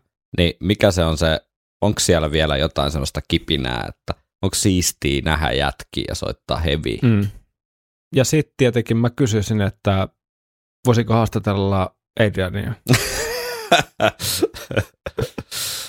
Paras meidän jäsenen, nykyisen tai entisen Maidenin ulkopuolinen levy, jossa on esiintynyt ja miksi molemmilta. No sehän on varmasti Chemical Wedding. Joo, Bruce, Bruce Chemical Wedding. Siinä on niinku sellainen kokonaisuus, joka on mielenpainuva niin materiaalin kuin soundien puolesta. Konseptin. Ja konseptin. Ja mä uskallan väittää, että, että jos se levy olisi kenen tahansa muun, ehkä tämä on se juttu. Sen mm. takia se on hyvä levy, koska olisi kenen tahansa tekemä.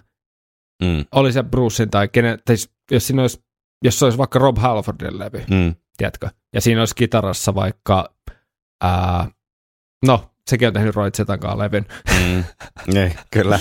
No, okei. Okay. No, jos se olisi, jos se olisi tuota jatkumaa Resurrectionille, ne. Ja niin, niin, se olisi silti helvetin hyvä levi. Että tuossa vaan tulee se Iron Maiden tähtipöly tavallaan mukaan, yep. mutta se ei, te, se ei tee siitä itsessään parempaa levyä kuin no se ei, on. Koska... Ei tee, mutta kyllä se tähtipöly, niin kuin sanoit, niin se ylevöittää sen se... kyllä siinä niin kuin kahdeksan kautta tai yhdeksän kautta kymmenen niin kuin kategoriasta sinne kymmenen kautta kymmenen kategoriaan. No joo, joo, tai sanotaanko ysistä kymppiä, mulla, mulla menisi ehkä joo, tolleen. Joo. Niin joo, ja sitten totta kai se emotionaalinen side myöskin siihen levy on mm. eri, mm. mutta se henki tavallaan, kun tietää, että Adrian on kanssa siellä mukana ja, mm. ja tota, myöskin jossain biisin teossa kanssa ja kiertueella ja siitä seurannut niin kuin, tota, tota, pari vuotta vaan sen jälkeen sitten niin kuin jättipotti, niin kyllä se varmasti on se. Mut se on mun mielestä... Vai Tattooed Millionaire. Kyllä, se, kyllä se, tota, se olisi vai, mielenkiintoinen vaihtoehto, historiallinen skenaario, jos jotenkin Janikki olisi vaikka sitten päätynyt tekemään jotain muuta, vaikka surffaamaan tai tekemään jotain muuta elämällään ja lähtenyt Iron Maidenista, mm-hmm. ja Roy Zeta olisi sitten tullut Adrianin kanssa Iron Maideniin, niin siinä olisi voinut olla aika jykevä paketti lähteä tätä kaksituhattalukua niin kuin kyntämään. Toi on muuten... En ole koskaan ajatella, mutta aikamoinen niin kuin, heitto. Että sitten jos olisi saanut sen niin kuin Steven Luupäisen käsityksen siitä tota, heavy rockin konseptista yhdistettynä siihen Adrianin herkkyyteen ja Roy Zetan semmoiseen käsittämättömään, uskomattoman kovaan niin kuin riffin kirjoitustaitoon, niin se olisi voinut olla aika voittaja konsepti kyllä. Mm. Mutta eteenpäin. Kyllä. Anna tulla. Kerättekö kumpikaan meidän tavaraa tai mikä on tärkein meidän tekninen kulutushyödyke kautta sisustuselementti, mitä omistatte? No tästä oli jo aikaisemmin asiaa. Kulutushyödyke, varmaan tärkein on toi Trooper-tuoppi, mistä tulee juotua olutta ja vettä ja välillä jotain muutakin. Saanko mä vastata saman? Saat vastata sama, mutta toiseksi tärkein on kyllä Somewhere in Time -palapeli, että sitä on hauska, hauska, hauska tehdä silloin, kun tota elämä tota kiristää vannetta pään ympärille.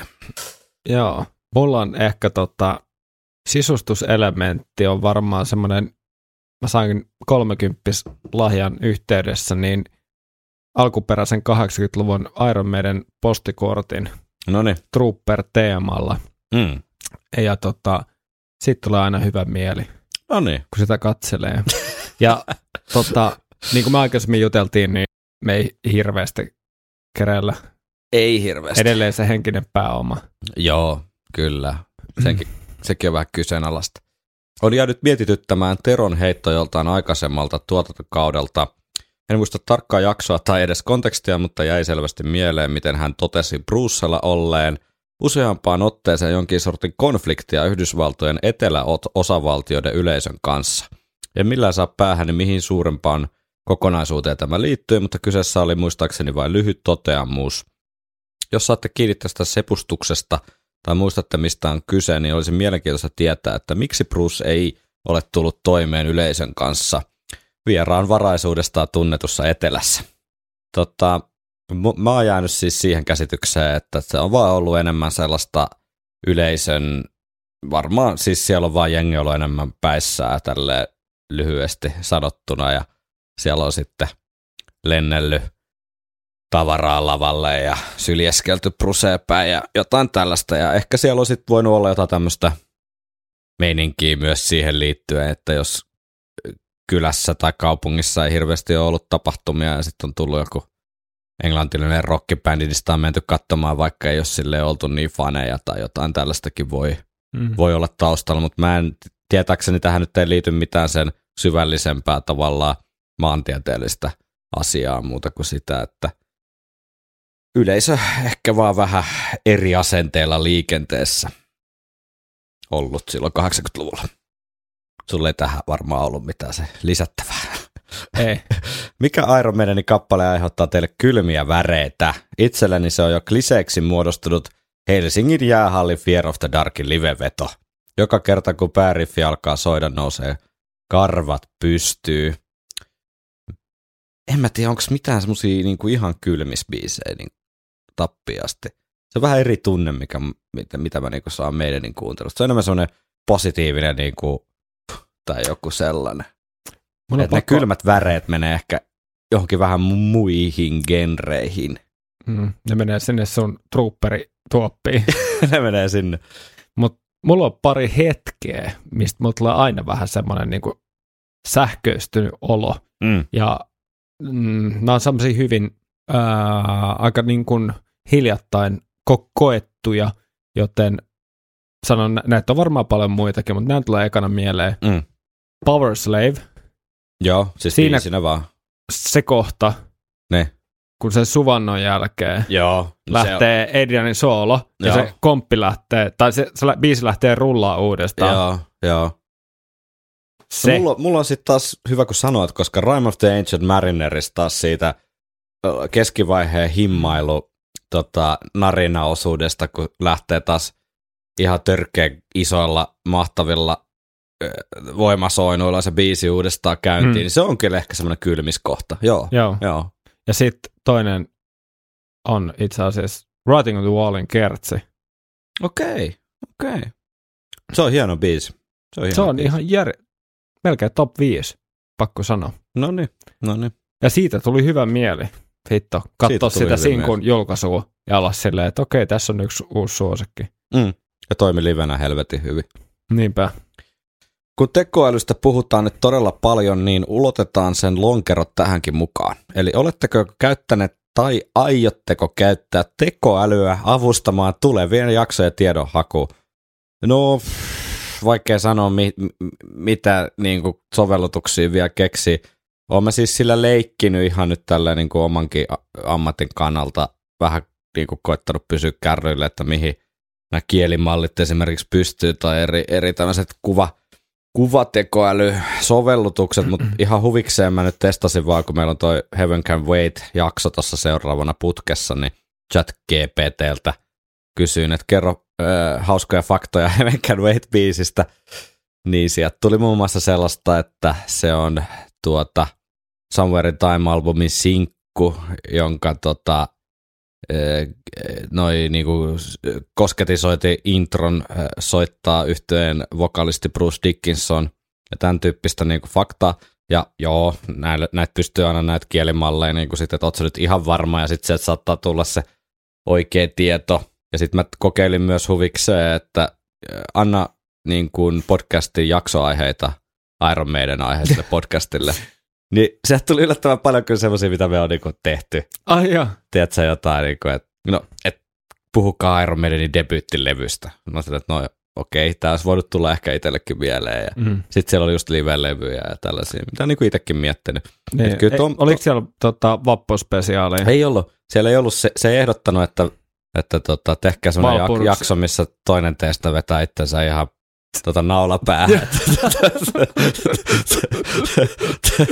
Toinen katsoo vierestä, että mihin tilaa se mies tai sitten se niinku, tota, antaa mennä. Ja sitten luetaan jotain kuulijoiden kysymyksiä täällä pari tuntia ääneen, niin se, semmoista se ei ehdottanut. Turha vähätellä varmaan tekoälyn vaikutusta tai tehdä siitä sen tavallaan suurempaakaan numeroa, mutta ei nyt ole vielä ainakaan käytetty sitä tiedonhakua, koska tiedon yhdistely on itse asiassa helvetin haastavaa. Siis mm. ei sen takia, etteikö tietoa olisi, mutta se, että sä tiedosta rakentelet semmoisen niin kuin jonkunlaisen narratiivin, mitä mä oon ainakin yrittänyt tässä podcastissa harrastettaessa, että joka levy löytyisi jonkunlainen näkökulma ja jonkinlainen konteksti, että mistä se niin kuin kumpuaa, missä tavallaan Ai, missä kontekstissa se levy on tehty, niin se ei ole niin kuin välttämättä sit ihan niin yksinkertaista. Että sä saat niitä niin kuin nippelitietoa kyllä varmasti tekoälyn tehtyä, mutta sitten, että siitä saisi semmoisen tarinan, niin siinä ei vielä ole, mutta voihan se myöhemmin ehkä olla mahdollista. Ken tietää. Mutta valitettavasti toistaiseksi joutuu ihan itse niitä kirjoja lukemaan ja välillä vähän Wikipediaakin. Viikonloppusoturit. Kitaristi Dave Murray on joutunut pahan miesflunssan kouriin. Joo. Ja joutuu täten jättämään yhden keikan Maidenin maailman kiertoilla väliin. Muu Aha. bändi ei takaiskosta huolimatta halua peroa koko keikkaa, Ja niinpä hätiin hälytetään pohjoisen perukkoilta bändin uskollinen backup-kepittäjä Henri Seeger, voi jumalauta. Olisi pitänyt lukea ennakkoon nämä kysymykset. Tämä voi olla hauskempaa näin. Sä laitoit vielä muut lukemaan. Sä itse tartuit tuohon. Ei kun, Ei, kun sä sanoit mulle. Sorry. Sä otit huikkaa samalla. Eli kysymys. Millä kiertoilla Henkka haluaisi tuurata Davidia yhden keikan ajaksi, ajaksi ja miksi? Millä kiertueella? David valittu tähän siksi, että hän on tietääkseni soittanut jokaisella Maidenin kiertoilla, joten näin jää enemmän välinen varaa. Niin, täytyy ja sanoa, että Adrianin tilalla haluaisi soittaa vain Adrianin kanssa. Ainoa vaan, että mun pitäisi soittaa Davin osat, joita mä en ole opetellut. Mä just juttelin hyvän ystäväni kanssa tänään. Niin. Kun meillä saattaa, saattaa olla jotain, saattaa pientä. Olla jotain pientä sutinaa. ja ja tota, tämän puhelinkeskustelun meidän niin liittyen, niin, ja tota, me, tämän, oli keskustelua tähän soittamiseen liittyen, mm. ja siis tänään sanoin noin kahdeksan, kuusi, kahdeksan tuntia sitten, mä sanoin, että mä en ole opetellut ikinä ainuttakaan Demuren soloa, mm. mä en ole Mä oon, jos mä oon soittanut niitä riffejä, niin mä oon aina soittanut Adrian Smithin. Mm. Mutta kyllä mä tiedän, miten ne Demuren osat menee, siis nämä riffit, mm. solo, ehkä pääkohdat mm. niin kuin muistissa, tai tämän, tämän mielikuva, mielikuvan muistissa. Että jos mä haluaisin olla oikein mukavuusalueella.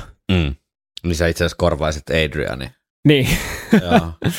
Mutta jos mun on pakko olla Davin... Mutta sit sä voisit vetää vaan ihan silleen Janikkinä päästä sinne Davin soolot silleen. Silleen mä tekisin. Niin. Ja... Sit, sit sä kattoisit vierelle silleen hymy helvetin huulilla ja sit silleen, että haluisit vähän vinkata Adriania ja sit sä kattois sua semmonen pettynyt, pettynyt katse silmissä. Niin. Tämmönen, että sä oot pilannut tämän keikan. Ää, mä sanoisin, että mä ottaisin ehkä varman päälle, koska mä en ole hirveän seikkailuhalluinen ihminen. Ne. Sen takia mä teen podcastia, ää, enkä seikkaile. Niin mm. kyllä varmaan voi olla, että Killers. Okei. Okay. Killers kiertueella. Okei. Okay. Ja tota, jos pakko valita toinen, niin sitten ehkä lai, tota, toi Live After Death. Eli että sä lähtisit tota, World Slavery Tourin niin kuin rattaisiin. Yhdelle keikalle. Yhdelle keikalle, no niin. Olisiko se sitten Long Beach Arena heti vai? Ja kyllä se varmaan toi Helsingin Jäähalli olisi. Niin, että olisi lyhyempi matka kotiin. Niin, ja vähän, vähän mä jengiä, kenen edessä nolaisi itseänsä. Joo, mut selvä. Mutta tälleen biisimateriaalin tuttuuden mm, sen myötä myös, mm. mitä on soittanut, niin mä luulen, että se Powerslavin settilista olisi. Plus aivan. Siellä pääsisi soittaa sitten Phantom of the Operan ja, mm. ja niin kuin aiemmin mainittu Powerslavia, vaikka ei erilainen soolo ja pääsisikään soittaa, mutta... Mm. Joo, joo. Jos saisitte valita Mut yhden... Kiitos, kiitos imartelusta. No niin, no niin. Jos saisitte valita yhden meidän jäsenen seuraksenne viettämään pitkää suomalaisten mökkiviikonloppua kanssanne, kenet valitsisitte ja millainen olisi viikonlopun ohjelma? Adrian Smith ei olisi saatavilla, koska hän on jo kalastamassa toisaalla. No, meidän, meidän mökkihän sijaitsee tuolla tuota Porin seudulla, niin kyllähän se Steven Harris tietenkin olisi, jonka kanssa mökille lähettäisiin, ja se varmaan pitäisi ajoittaa se reissu sitten silleen, että päästäisiin katsomaan tuli kuumaa lähestulkoon tämmöistä Belgradin tai Rooman derbyn verosta jalkapallospektaakkelia, eli Satakunnan derby, F C Jats pallo iirot, eli tämmöinen Pori Rauma vihamielinen asetelma, kakkosdivarin matsi siellä Porin stadionilla. Sitten mentäisiin hakea grilliporista porilaiset kotimatkalle eväksi, koska ei ole hyvä niin kuin, tiedätkö, tuommoisen brittiläisen korkearuokakulttuurin kasvatille mitään liian fancy heti, vaan tuommoista, tiedätkö, tota bologna ja vihreät salaattiin leivän välistyyppinen eväs ja mutta sitten pikkuhiljaa pitäisi rupea vähän niin kuin opettaa sille Stevelle, että mitä se syöminen ja juominen on, että veneellä mökkisaareen ja saunan päälle ja sitten vaikka ahvenet sinne savustuspönttöön ja eikö se sitten J B L Bluetooth-kaiuttimesta, niin Genesisen Nursery Crime vaan soimaan ja sitten ruvettaisiin tiputtelemaan sitä keppanaa pikkuhiljaa ja niin kuin ujuttaa sinne, sinne tuota suuntaan sitä, että Steve pappa rupeaisi kertoa niitä taistelutarinoita sieltä kultaiselta kahdeksankymmentäluvulta, niin se voisi olla semmoinen meikäläisen kyllä valinta tähän. Jätkällä olisi samalla joku tämmöinen mikki täällä. Niin kyllä. Sitten julkaista se podcast-jaksona myöhemmin. No en kyllä, en kyllä panisi vastaan, kuulostaa, kuulostaa hauskalta. Adrian on kalassa. Niin. Mutta siis kyllä Steve on niin kuin ehdottomasti mun valinta mökkiseura. Se vaikuttaa semmoiset kaverilta, että se voisi viihtyä tuommoisella suomalaisella kesämökillä. Tässä on vähän se, että jos valitsisi vaikka Brucein. Niin. Tuntuu, siinä on se heti niin... semmoinen paine, että pitää jotenkin niinku suoriutua. Niin, tuntuu, että pitää jotenkin sen mielenkiintoa aktiivi, aktiiviloma. Joo, aktiiviloma, niin sitten pitäisi olla jotain vesihiihtoa. Ja... jotain olla hirveä, tiedätkö, sivistynyt ja kulttuurelli tai jotenkin semmoinen niinku... Steven kanssa voisi vaan vetää sitä bissejä ja syödä niitä savuahvenia, ja se olisi varmaan ihan tyytyväinen. Jutellaan vähän progesta. Niin, jutellaan vähän progesta ja vähän protohevistä ja vähän ehkä hevistäkin. Mm. Ja sit vois kans niinku, ehkä voi olla, että vähän, vähän voi niinku muistella menneitä siinäkin mielestä ennen kaikkea oli vähän paremmin. Ja niin, kyllä niinku, todellakin, todellakin. Ja sit me voitais mennä vaikka siihen tota... Ja miten autotunne on niinku perseestä ja... Joo, kaikki semmosia... Semmoisia tota, keskusteluaiheita. Ja sitten jos se alkaisi tylsistyttää siellä mökillä, niin me voitaisiin mennä siihen Anoppilaan mantereen puolelle katsoa YouTubesta vaikka jotain vanhoja Englannin maajoukkueen matseja. Sitten Steve, Steven voi sinne jonnekin mummolaan sohvalle peitellä sitten puoli kolmelta. Niin joo, kun se herää kuitenkin viisi kolmekymmentä. Eikö, tyy ei jäämä, tyy ei jäämä, kahdelta, kahdelta yöllä. Tota. Sitten voitaisiin käydä. käydä tuota sauva kävelemässä seuraavana aamuna. Hikinauha. Hikinauhat heiluen. West Hamin hikinauhat, joka jätkälle ja lähtäisi pitkälle kuule sauva kävelylle. Kyllä. Sitten sit, sit tämän podcastin voisi lopettaa sellaisen niin kuin hyvillä mieleen. Niin. No ei lopeteta vielä. Ei lopeteta vielä. Jos oletetaan, että Iron Maiden olisi instituutio, joka jatkuisi ikuisesti miehistöstä riippumatta, ketkä muusikot korvaisivat eläköityvän kuusikon? Eh, aika, aika paha. Tämä olisi niinku oma jaksoaihe. Tämä olisi oma, niin olisi. Mutta ehkä tuon voisi muodostaa niinku viikonloppusoturit podcastin vieraista. Meillähän on aika lailla bändi kasassa, jos miettii. Mm. Kai Hahto rumpuihin. Tai miksei silleen, että Otto Luotonen soittaisi kaikki Clive Burry-osuudet ja sitten siitä eteenpäin, niin Kai Hahto. Ja sitten tota... Sittenhän Samai Koskinen voisi varmaan soittaa kitaraa, Jyri Helkka tai Jari Beemi tai miksei molemmat bassoa ja sitten Aapo Vuori laulamaan. Niin siinähän olisi bändi kasassa. Toinen kitaristi vielä jostain. No, mä voisin vaikka. Sä voisit mennä siihen. No niin. Ja, ja tiedätkö mitä? Sä voisit soittaa syntikkaa. Niin voisin muuten. Se, se, se on ihan totta. Se on ihan totta. Mä voisin olla siellä verhon takana. Operakummituksen asussa. Joo, kyllä. Count verhon takana. Joo, no mutta siinähän se on. Ja toi on oikeasti hyvä kysymys, mutta ei, nyt ei kyllä pysty noin pitkälliseen vastaukseen. Toi on kyllä tosi paha, koska, koska tota, me ollaan aina puhuttu siitä, että se meidän tähtipöly on niissä tyypeissä. Se on niissä tyypeissä ja se on siinä jotenkin yhdistelmässä niitä niin. Tyyppejä. Jopa siinä uudessa kaverissa. Kuka siellä seurasi? No se joo, se kolmas se kersi. Niin joo, kersi, niin, joo, joo. Siinäkin, kyllä. Niin, ei... Mutta joku, jos mennään ihan nopeasti, me mm. pitää kyllä kirjaa nämä loppukysymykset, tämä on kohta kahden tunnin jakso, mutta tota, ää, jos ihan nopeasti miettii sitä, että joskushan se päivä tulee, että joku noista ei pysty enää, mm. vaikka soittaa, että se tulee joku sairaskohta tai mikä tahansa sairastuminen tai mm. ei vaan fysiikkaa enää kestä. Niin äh, mä tiedän.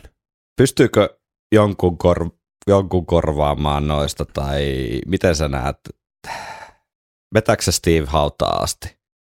Ja tyypit vaan ympärillä vaihtuu. Vai onko jossain vaiheessa piste, että ei ole enää Iron Maiden? No kun toi on ehkä aika hyvä vastakysymys. Koska Steve ei voi korvata. Niin. Mutta onko so. kaikki muu sit lopulta niin kuin... No siis periaatteen tasolla. Jos se teoriassa, se, jo... teoriassa on. Teoriassa on, niin. Varsinkin jos se koska tapahtuu sinne tipotellen. Koska noihin on seitsemänkymmentäluvullakin. No niinpä, niinpä. Että jos vaikka...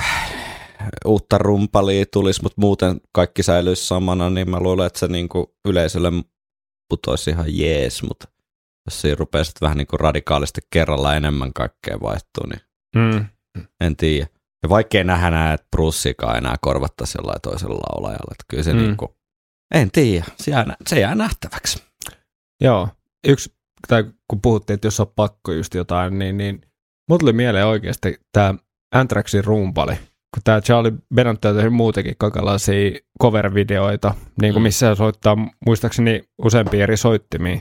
Ah niin, niin se meinaa. Niin, niin jos miettii vaikka Nikon tilalle, mm. miettii, että se on kuitenkin fani ja se on varmasti opetellut asiat jo niin kuin kolmekymmentä vuotta sitten. Niin. Ja edelleen tosi kovassa soittokunnossa. Ja se on nyt jo tottunut niin kuin fanien vihaa siinä Pantera-hommassa. Niin.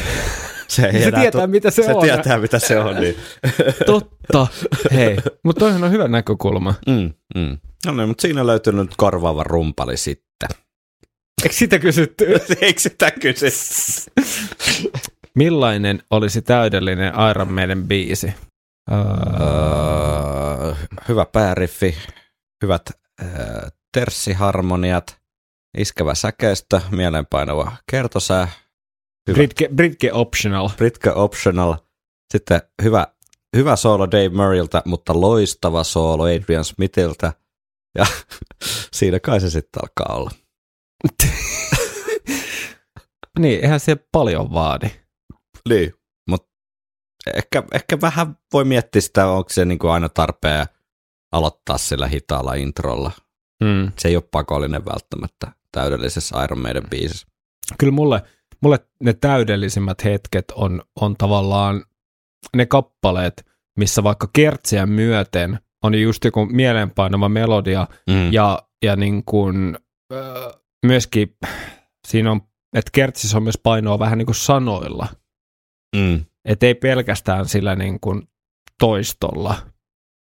Niin kuin esimerkiksi nyt mä vertaan vaikka Run to the Hillsiin, mm. niin kuin äh, Wasted Yearsiin. Esimerkiksi. Mm. Että se paino, paino siellä on niin tasainen, että se ei ole sillä, että kertsi on olemassa vaan sen takia, että tuossa kohtaa pitää olla kertsi ja sitten sillä aloitetaan jotain. Uh,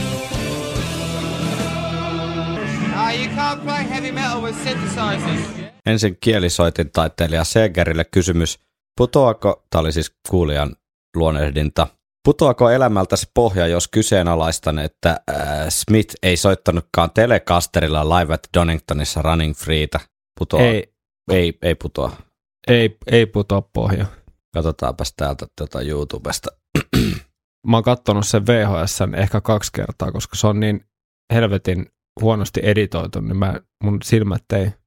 Joo, mäkin muistan kyllä saman, mutta nyt kun tässä tätä tarkemmin katon täältä internetistä, niin mistäs mä nyt löydän? Tää on niin vitun vaikea löytää täältä semmoista pysäytyskuvaa. Tää missä... editointi on niin... Tämä on oikeasti aika hapakas. Siinä T V, Bruce. Se olisi jossain aloituskuvassa. Ootas nyt tossa. Kato. Joo. Mut hei, false memory. False memory. No näkyykö siinä, minkä värinen se edes on? Miks mä, miksi mä muistan, että se oli punainen Telecasteri? En mä tiedä. Eikö tää on niin sekasotku, että mä en oikeasti pysty katsoa tätä yhtä enempää. Mut pysäytyskuvasta nyt kävi ilmi, että Telecasteri ei todellakaan ollut kyseessä. Hei. Mahtavaa faktan tsekkausta. Oli, oli. Kiitos koska tästä. Joo. Ja Terolle, oho, olisiko mahdollista tehdä pientä, ver... no niin, ja sitten joutuu tuottaa pettämyksen. Pientä vertailua kesäkuun Suomen keikkojen keskinäisistä eroista, nyt kun siihen on hyvä mahdollisuus tulossa. Settilista on toki sama, mutta välispiikit tunnelma myös kiinnostaisi. No valitettavasti ei ole mahdollista, koska ollaan menossa vaan lauantaina sinne keikalle. Mutta tota, ehkä Lontoosta voidaan tehdä kahdelta peräkkäiseltä keikalta tämmöistä. Jälkifiilistely ainakin. Sitten on erittäinkin, erittäinkin haastava kysymys. Loppusuoralla ollaan kyllä jo, mutta tuota, top viisi aliarvostetuimmat meidän soolot. Huhhuh. Tä, tähänhän me vähän valmistauduttiin. Tähän oli pakko vähän valmistautua, joo. Koska mitä sieltä nyt tuli mieleen? Dave Murray, Judas Be My Guide. Mhm. Tai siis me mietittiin sitäkin, että mikä on niin aliarvostettu ja olisiko ennen parempi termi semmoinen soolo, mistä ei puhuta riittävästi, Tarpe, vai niin. Mikä se oli se sun...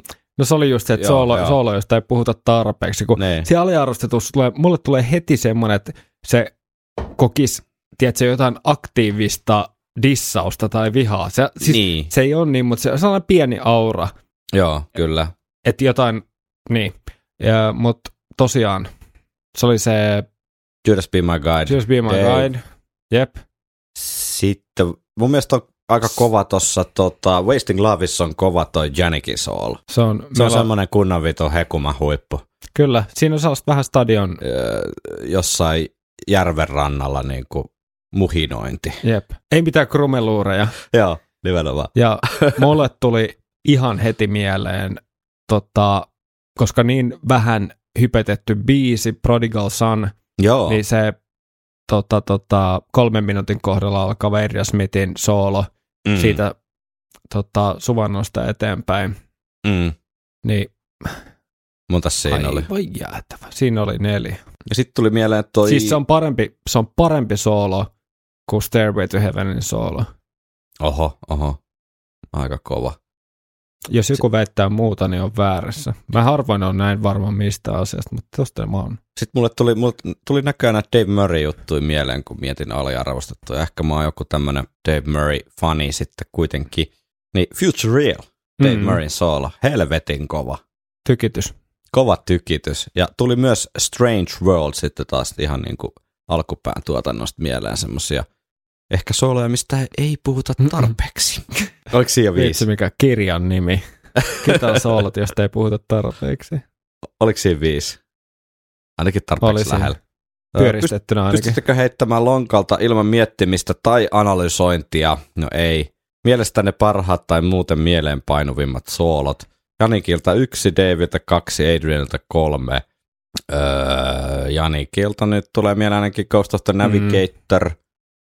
Daveltahan nyt on ihan hirveä katalogi niitä, mutta Trooperi! Rime of the Ancient Mariner.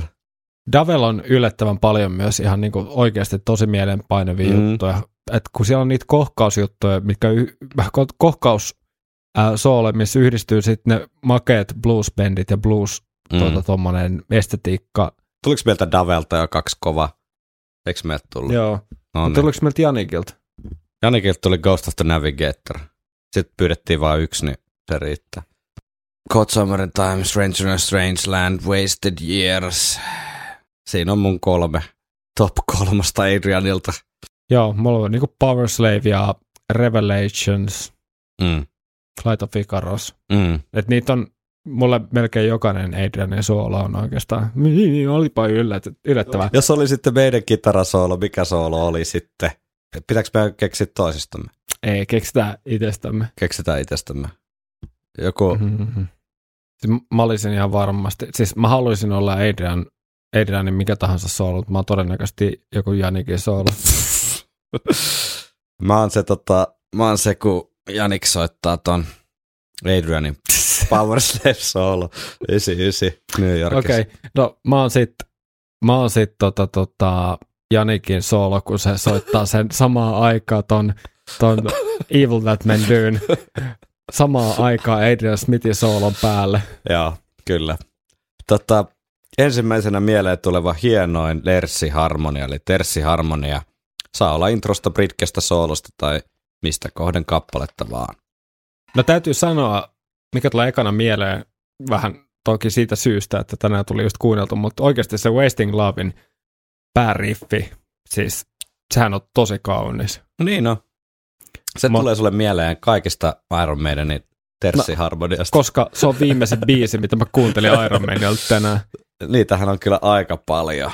Siis, mutta yksi semmoinen juttu, missä on siis ne varhaisen vaiheen Tin Lizzy-fiilistelyt plus muut, siis mm. niin kuin, ne, nehän on turboahdettu.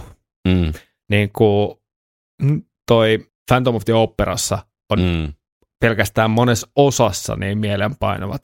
Mm. Ja kaikki tilli, tilli, tilli, niin, tilli, totta, tilli, puhumattakaan sitten kaikista niistä äh, äh, aloituksista, introsta tai sitten väliosasta, missä on tilli, tilli, tilli, mm. tilli, ja näin päin pois. Siinä on aika paljon saatu yhteen biisiin pelkästään lerssistemmaa.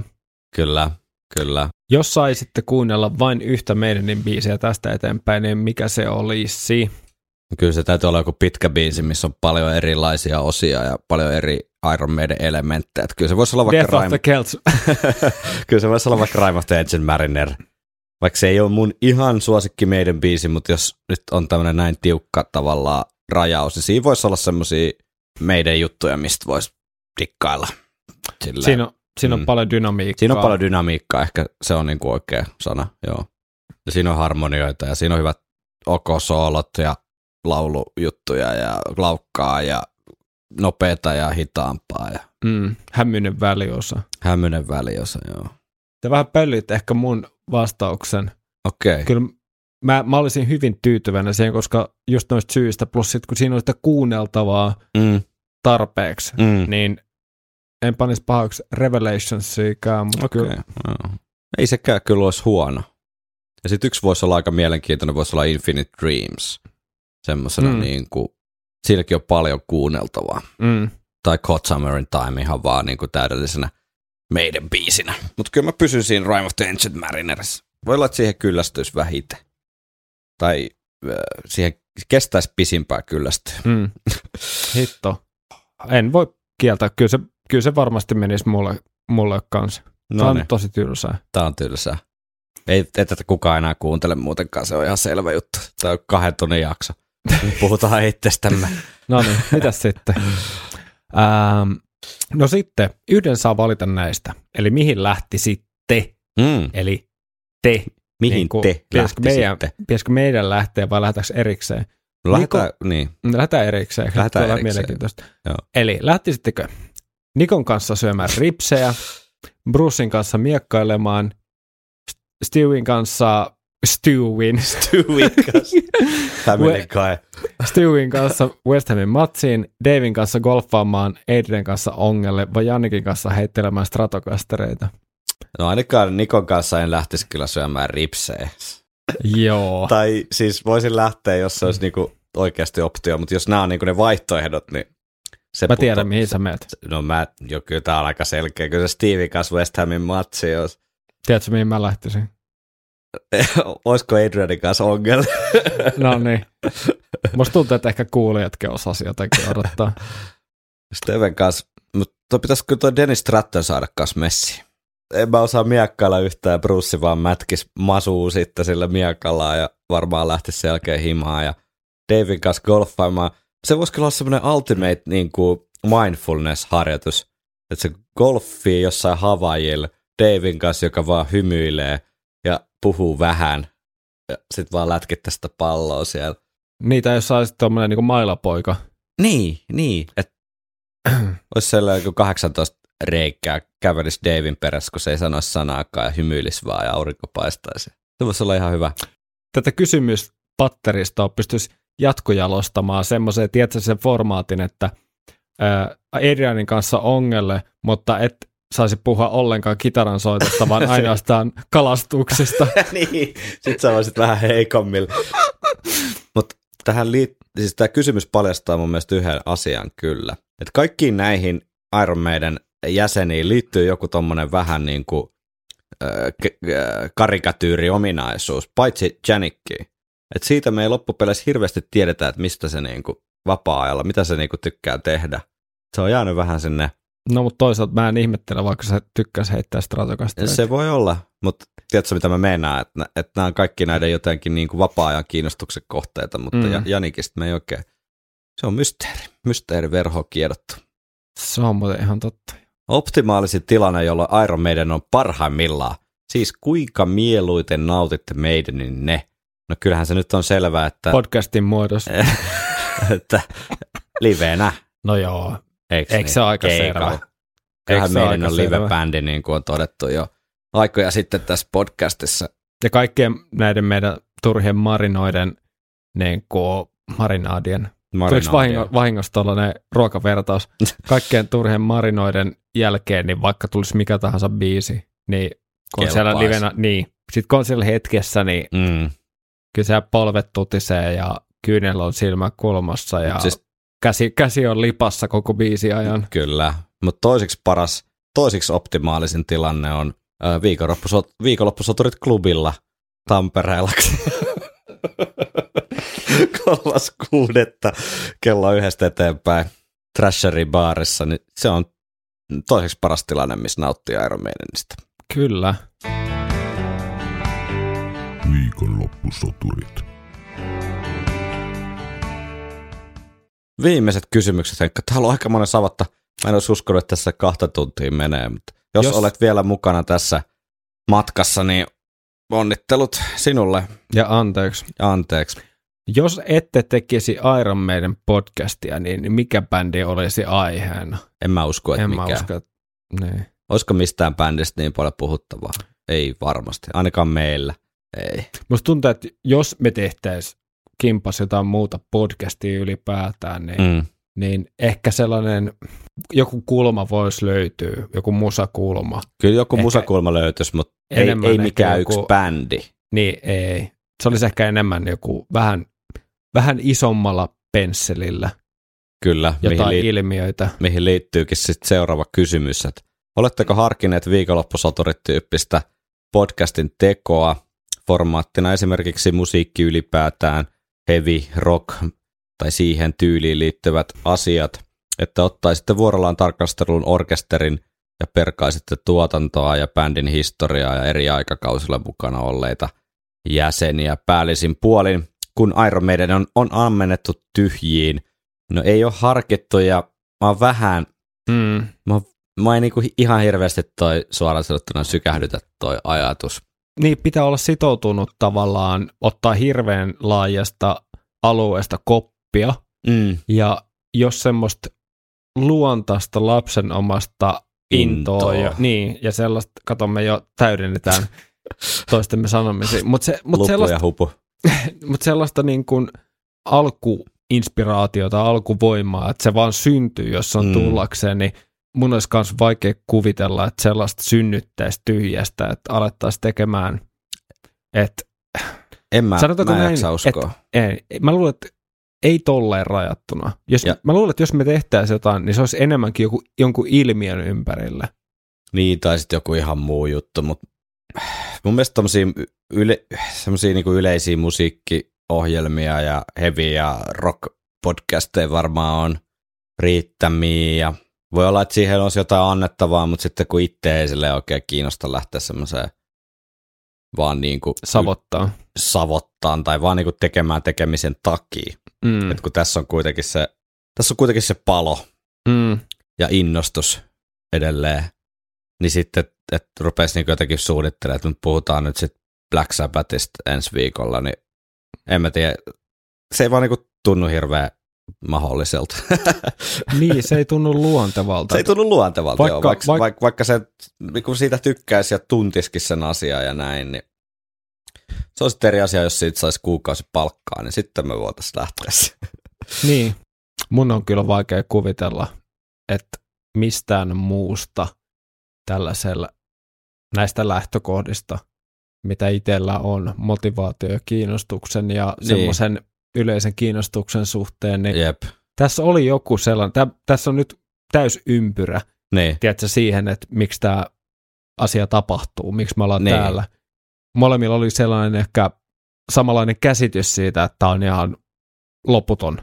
Loputon. Niin siis mehän on ko- kohta kolme, no okei, nyt kaksi puoli vuotta suunnilleen tehty tätä. Mm. Melkein sata jaksoa, yhdeksänkymmentä jaksoa, tämä on yhdeksänkymmentä jakso. Mm. Ja meillä on alle, selkeästi alle puolet siis diskografiaa käsitelty. Meillä on ihan niin kuin kärpäsen paska. Jep, niin eiköhän tämä meillä ole... Viik- käs- meillä on käsitelty kaikkia jäseniä edes. Ei niin. Me ollaan käsitelty pelkästään Steve Harris. Ja sitten kun tämä, niinpä, ja sitten kun tämä tota, julkaisutahti on tässä koko ajan hidastunut, ja jos nyt jotain pitäisi veikkaa, niin hidastuu jatkossa entisestään, niin mä luulen, että tässä on ihan riittävästi tätä keskusteltavaa kyllä yhden podcastin aihei, tai siis aineksiksi. Hauskaa tietysti, jos jengi miettii jo tuommoista, tai jotenkin mä näen, että tuossa on sisään rakennettuna tai leivottuna semmoinen jonkinlainen toive jopa siitä, mm. että, että homma jotenkin jatkuisi, mutta ei tässä nyt ole kuulkaas ja tytöt ja kaikki muutkaan, niin mitään hätää, että tässä riittää ihan näissä Iron Maiden aiheessakin vielä pitkäksi pitkäksi aikaa keskusteltavaa. Ai niin, sit mä muistin, että me laitettiin jotain kysymystä tuonne Instagramin määlle. Onko sinne tullut jotain? Oi Tässä joo. oli muuten kaikki, mitä tuli ennakkoon. Huhhuh. Okei, okay. Täällä kysyttiin taas, milloin tuhlatut vuodet dokkari tulee. Eikä, uudestaan. Onko se sama jätkä? Se on sama, sama jätkä. jätkä. Nyt nimi on mielessä. No täällä oli muutama tämmönen pikkukysymys vielä. Okei. Okay. Koska seuraava käännös tai Made Like Maiden biisiä? Niin, totta. Katseet kääntyy lähinnä nyt sinne suuntaan, että mä oon näissä niin statistin roolissa, mutta ehkä parempi kuin ei lupaile mitään, niin voi olla, että tulee positiivisia yllätyksiä tai sitten ei tule minkäännäköisiä tunteita. Kyllä yleensä, yleensä ainakin se vaikuttaa suoraan laatuun, että kuinka sisäsyntyisesti se niin. homma on tullut. Onhan tuossa jotain vähän pyöritelty, mutta tota, joo. katsotaan. Kyllä tässä on yksi kiertoja alkamassa, jonka kunniaksi ehkä voisi jonkunlaisen niin. mash-upin tehdä, mutta kyllä. Miten siviilielämän ja podin teon yhdistäminen onnistuu? No ei siinä nyt ole mitään ongelmaa, ei ne liity oikeastaan mitenkään toisiinsa.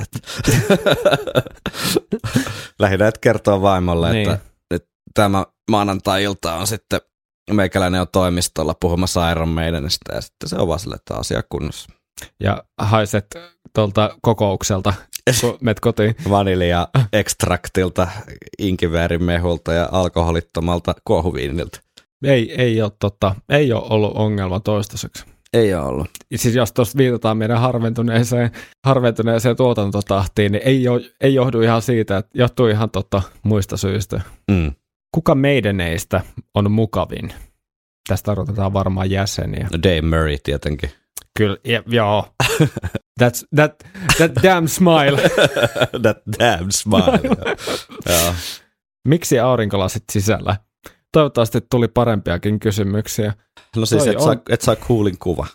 Niin, Terolla ei ole enää nyt. Alkaa vielä ihan käsistä. Oliko okay. vielä? Noniin. On, kyllä. No, jos metsässä kaatuu puu, kuuluuko siitä ääni, jos kukaan ei ole sitä kuulemassa? Ää, siis kyllä, kyllä kuuluu. Se ei vaadi vastaanottajaa, vaan se tapahtuu siitä huolimatta. Ää, kertokaa kummankin ihan ensimmäinen meidän muisto. No itse asiassa mun eka meidän muisto tuli kyllä.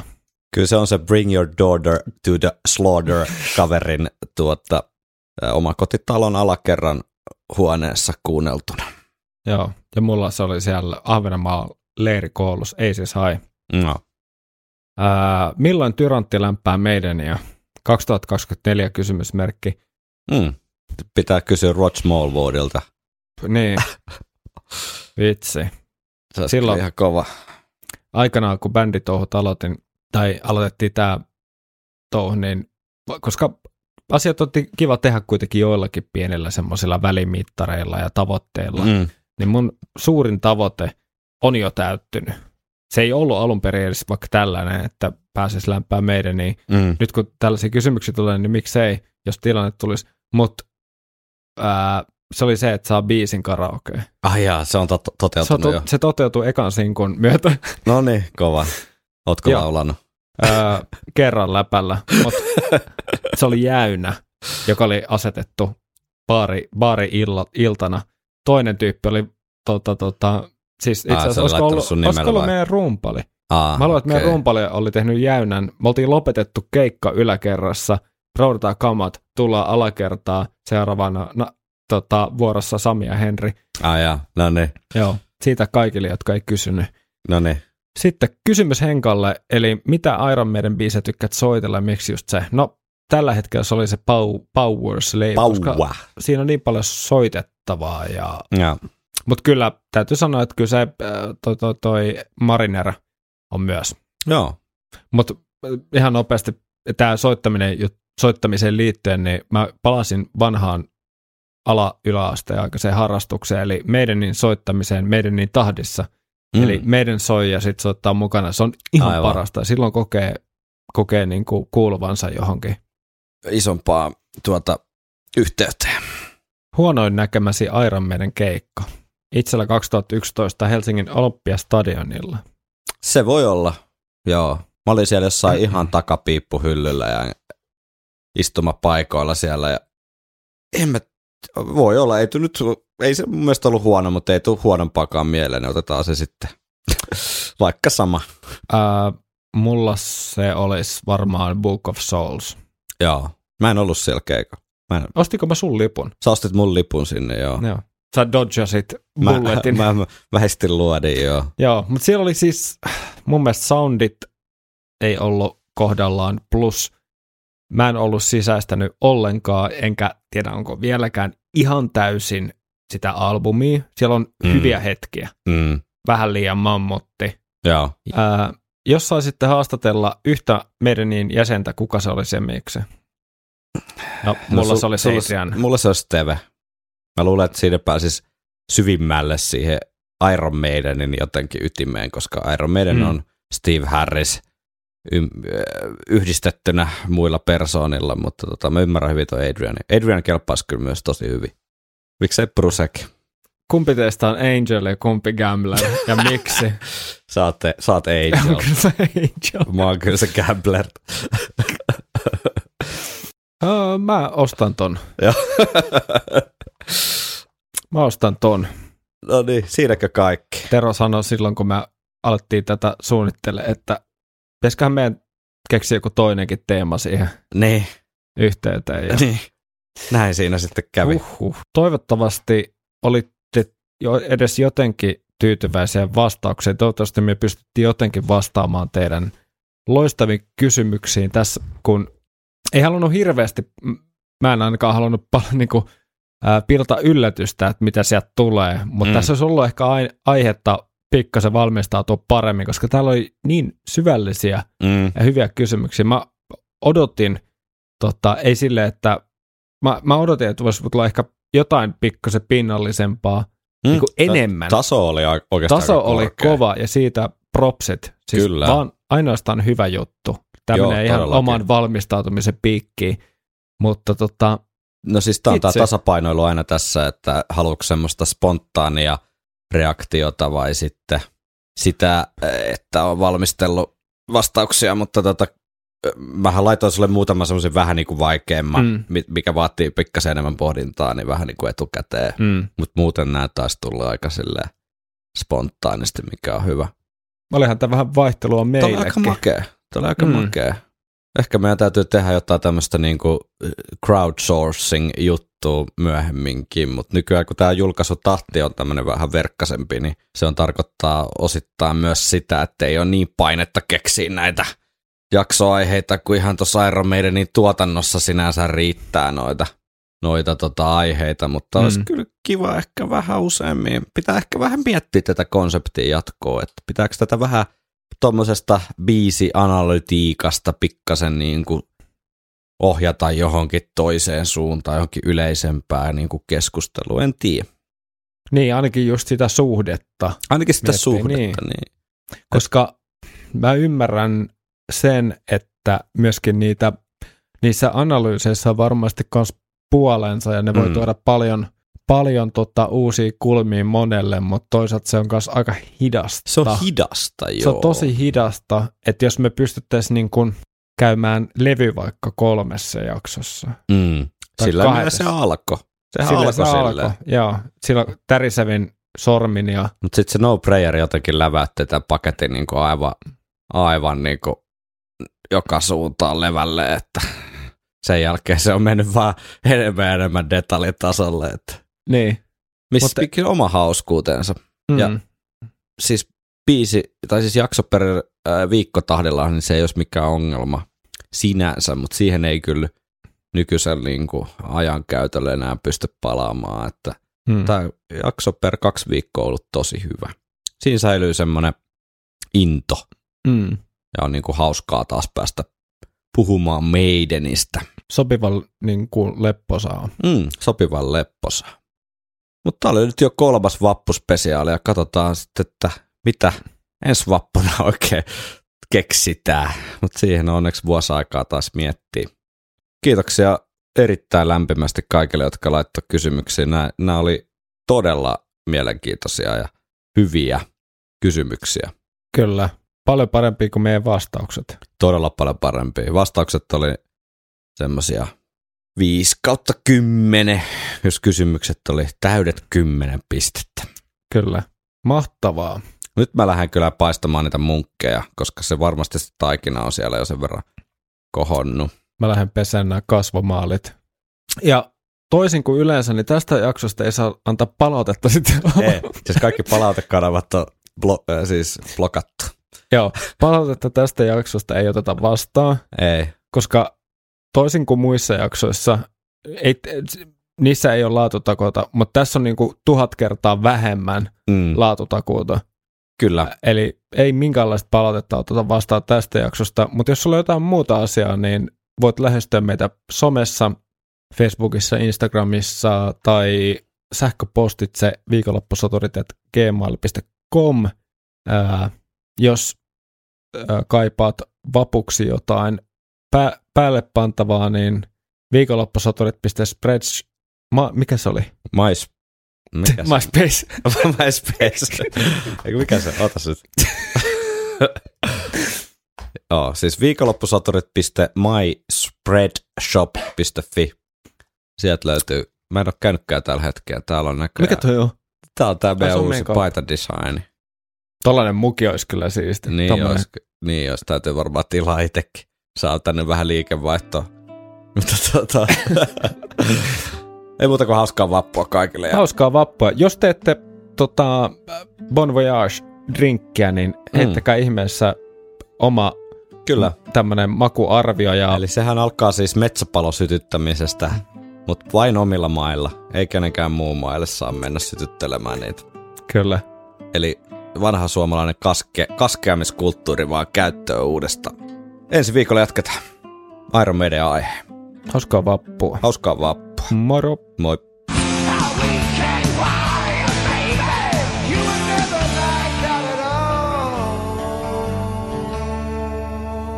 Viikonloppusoturit.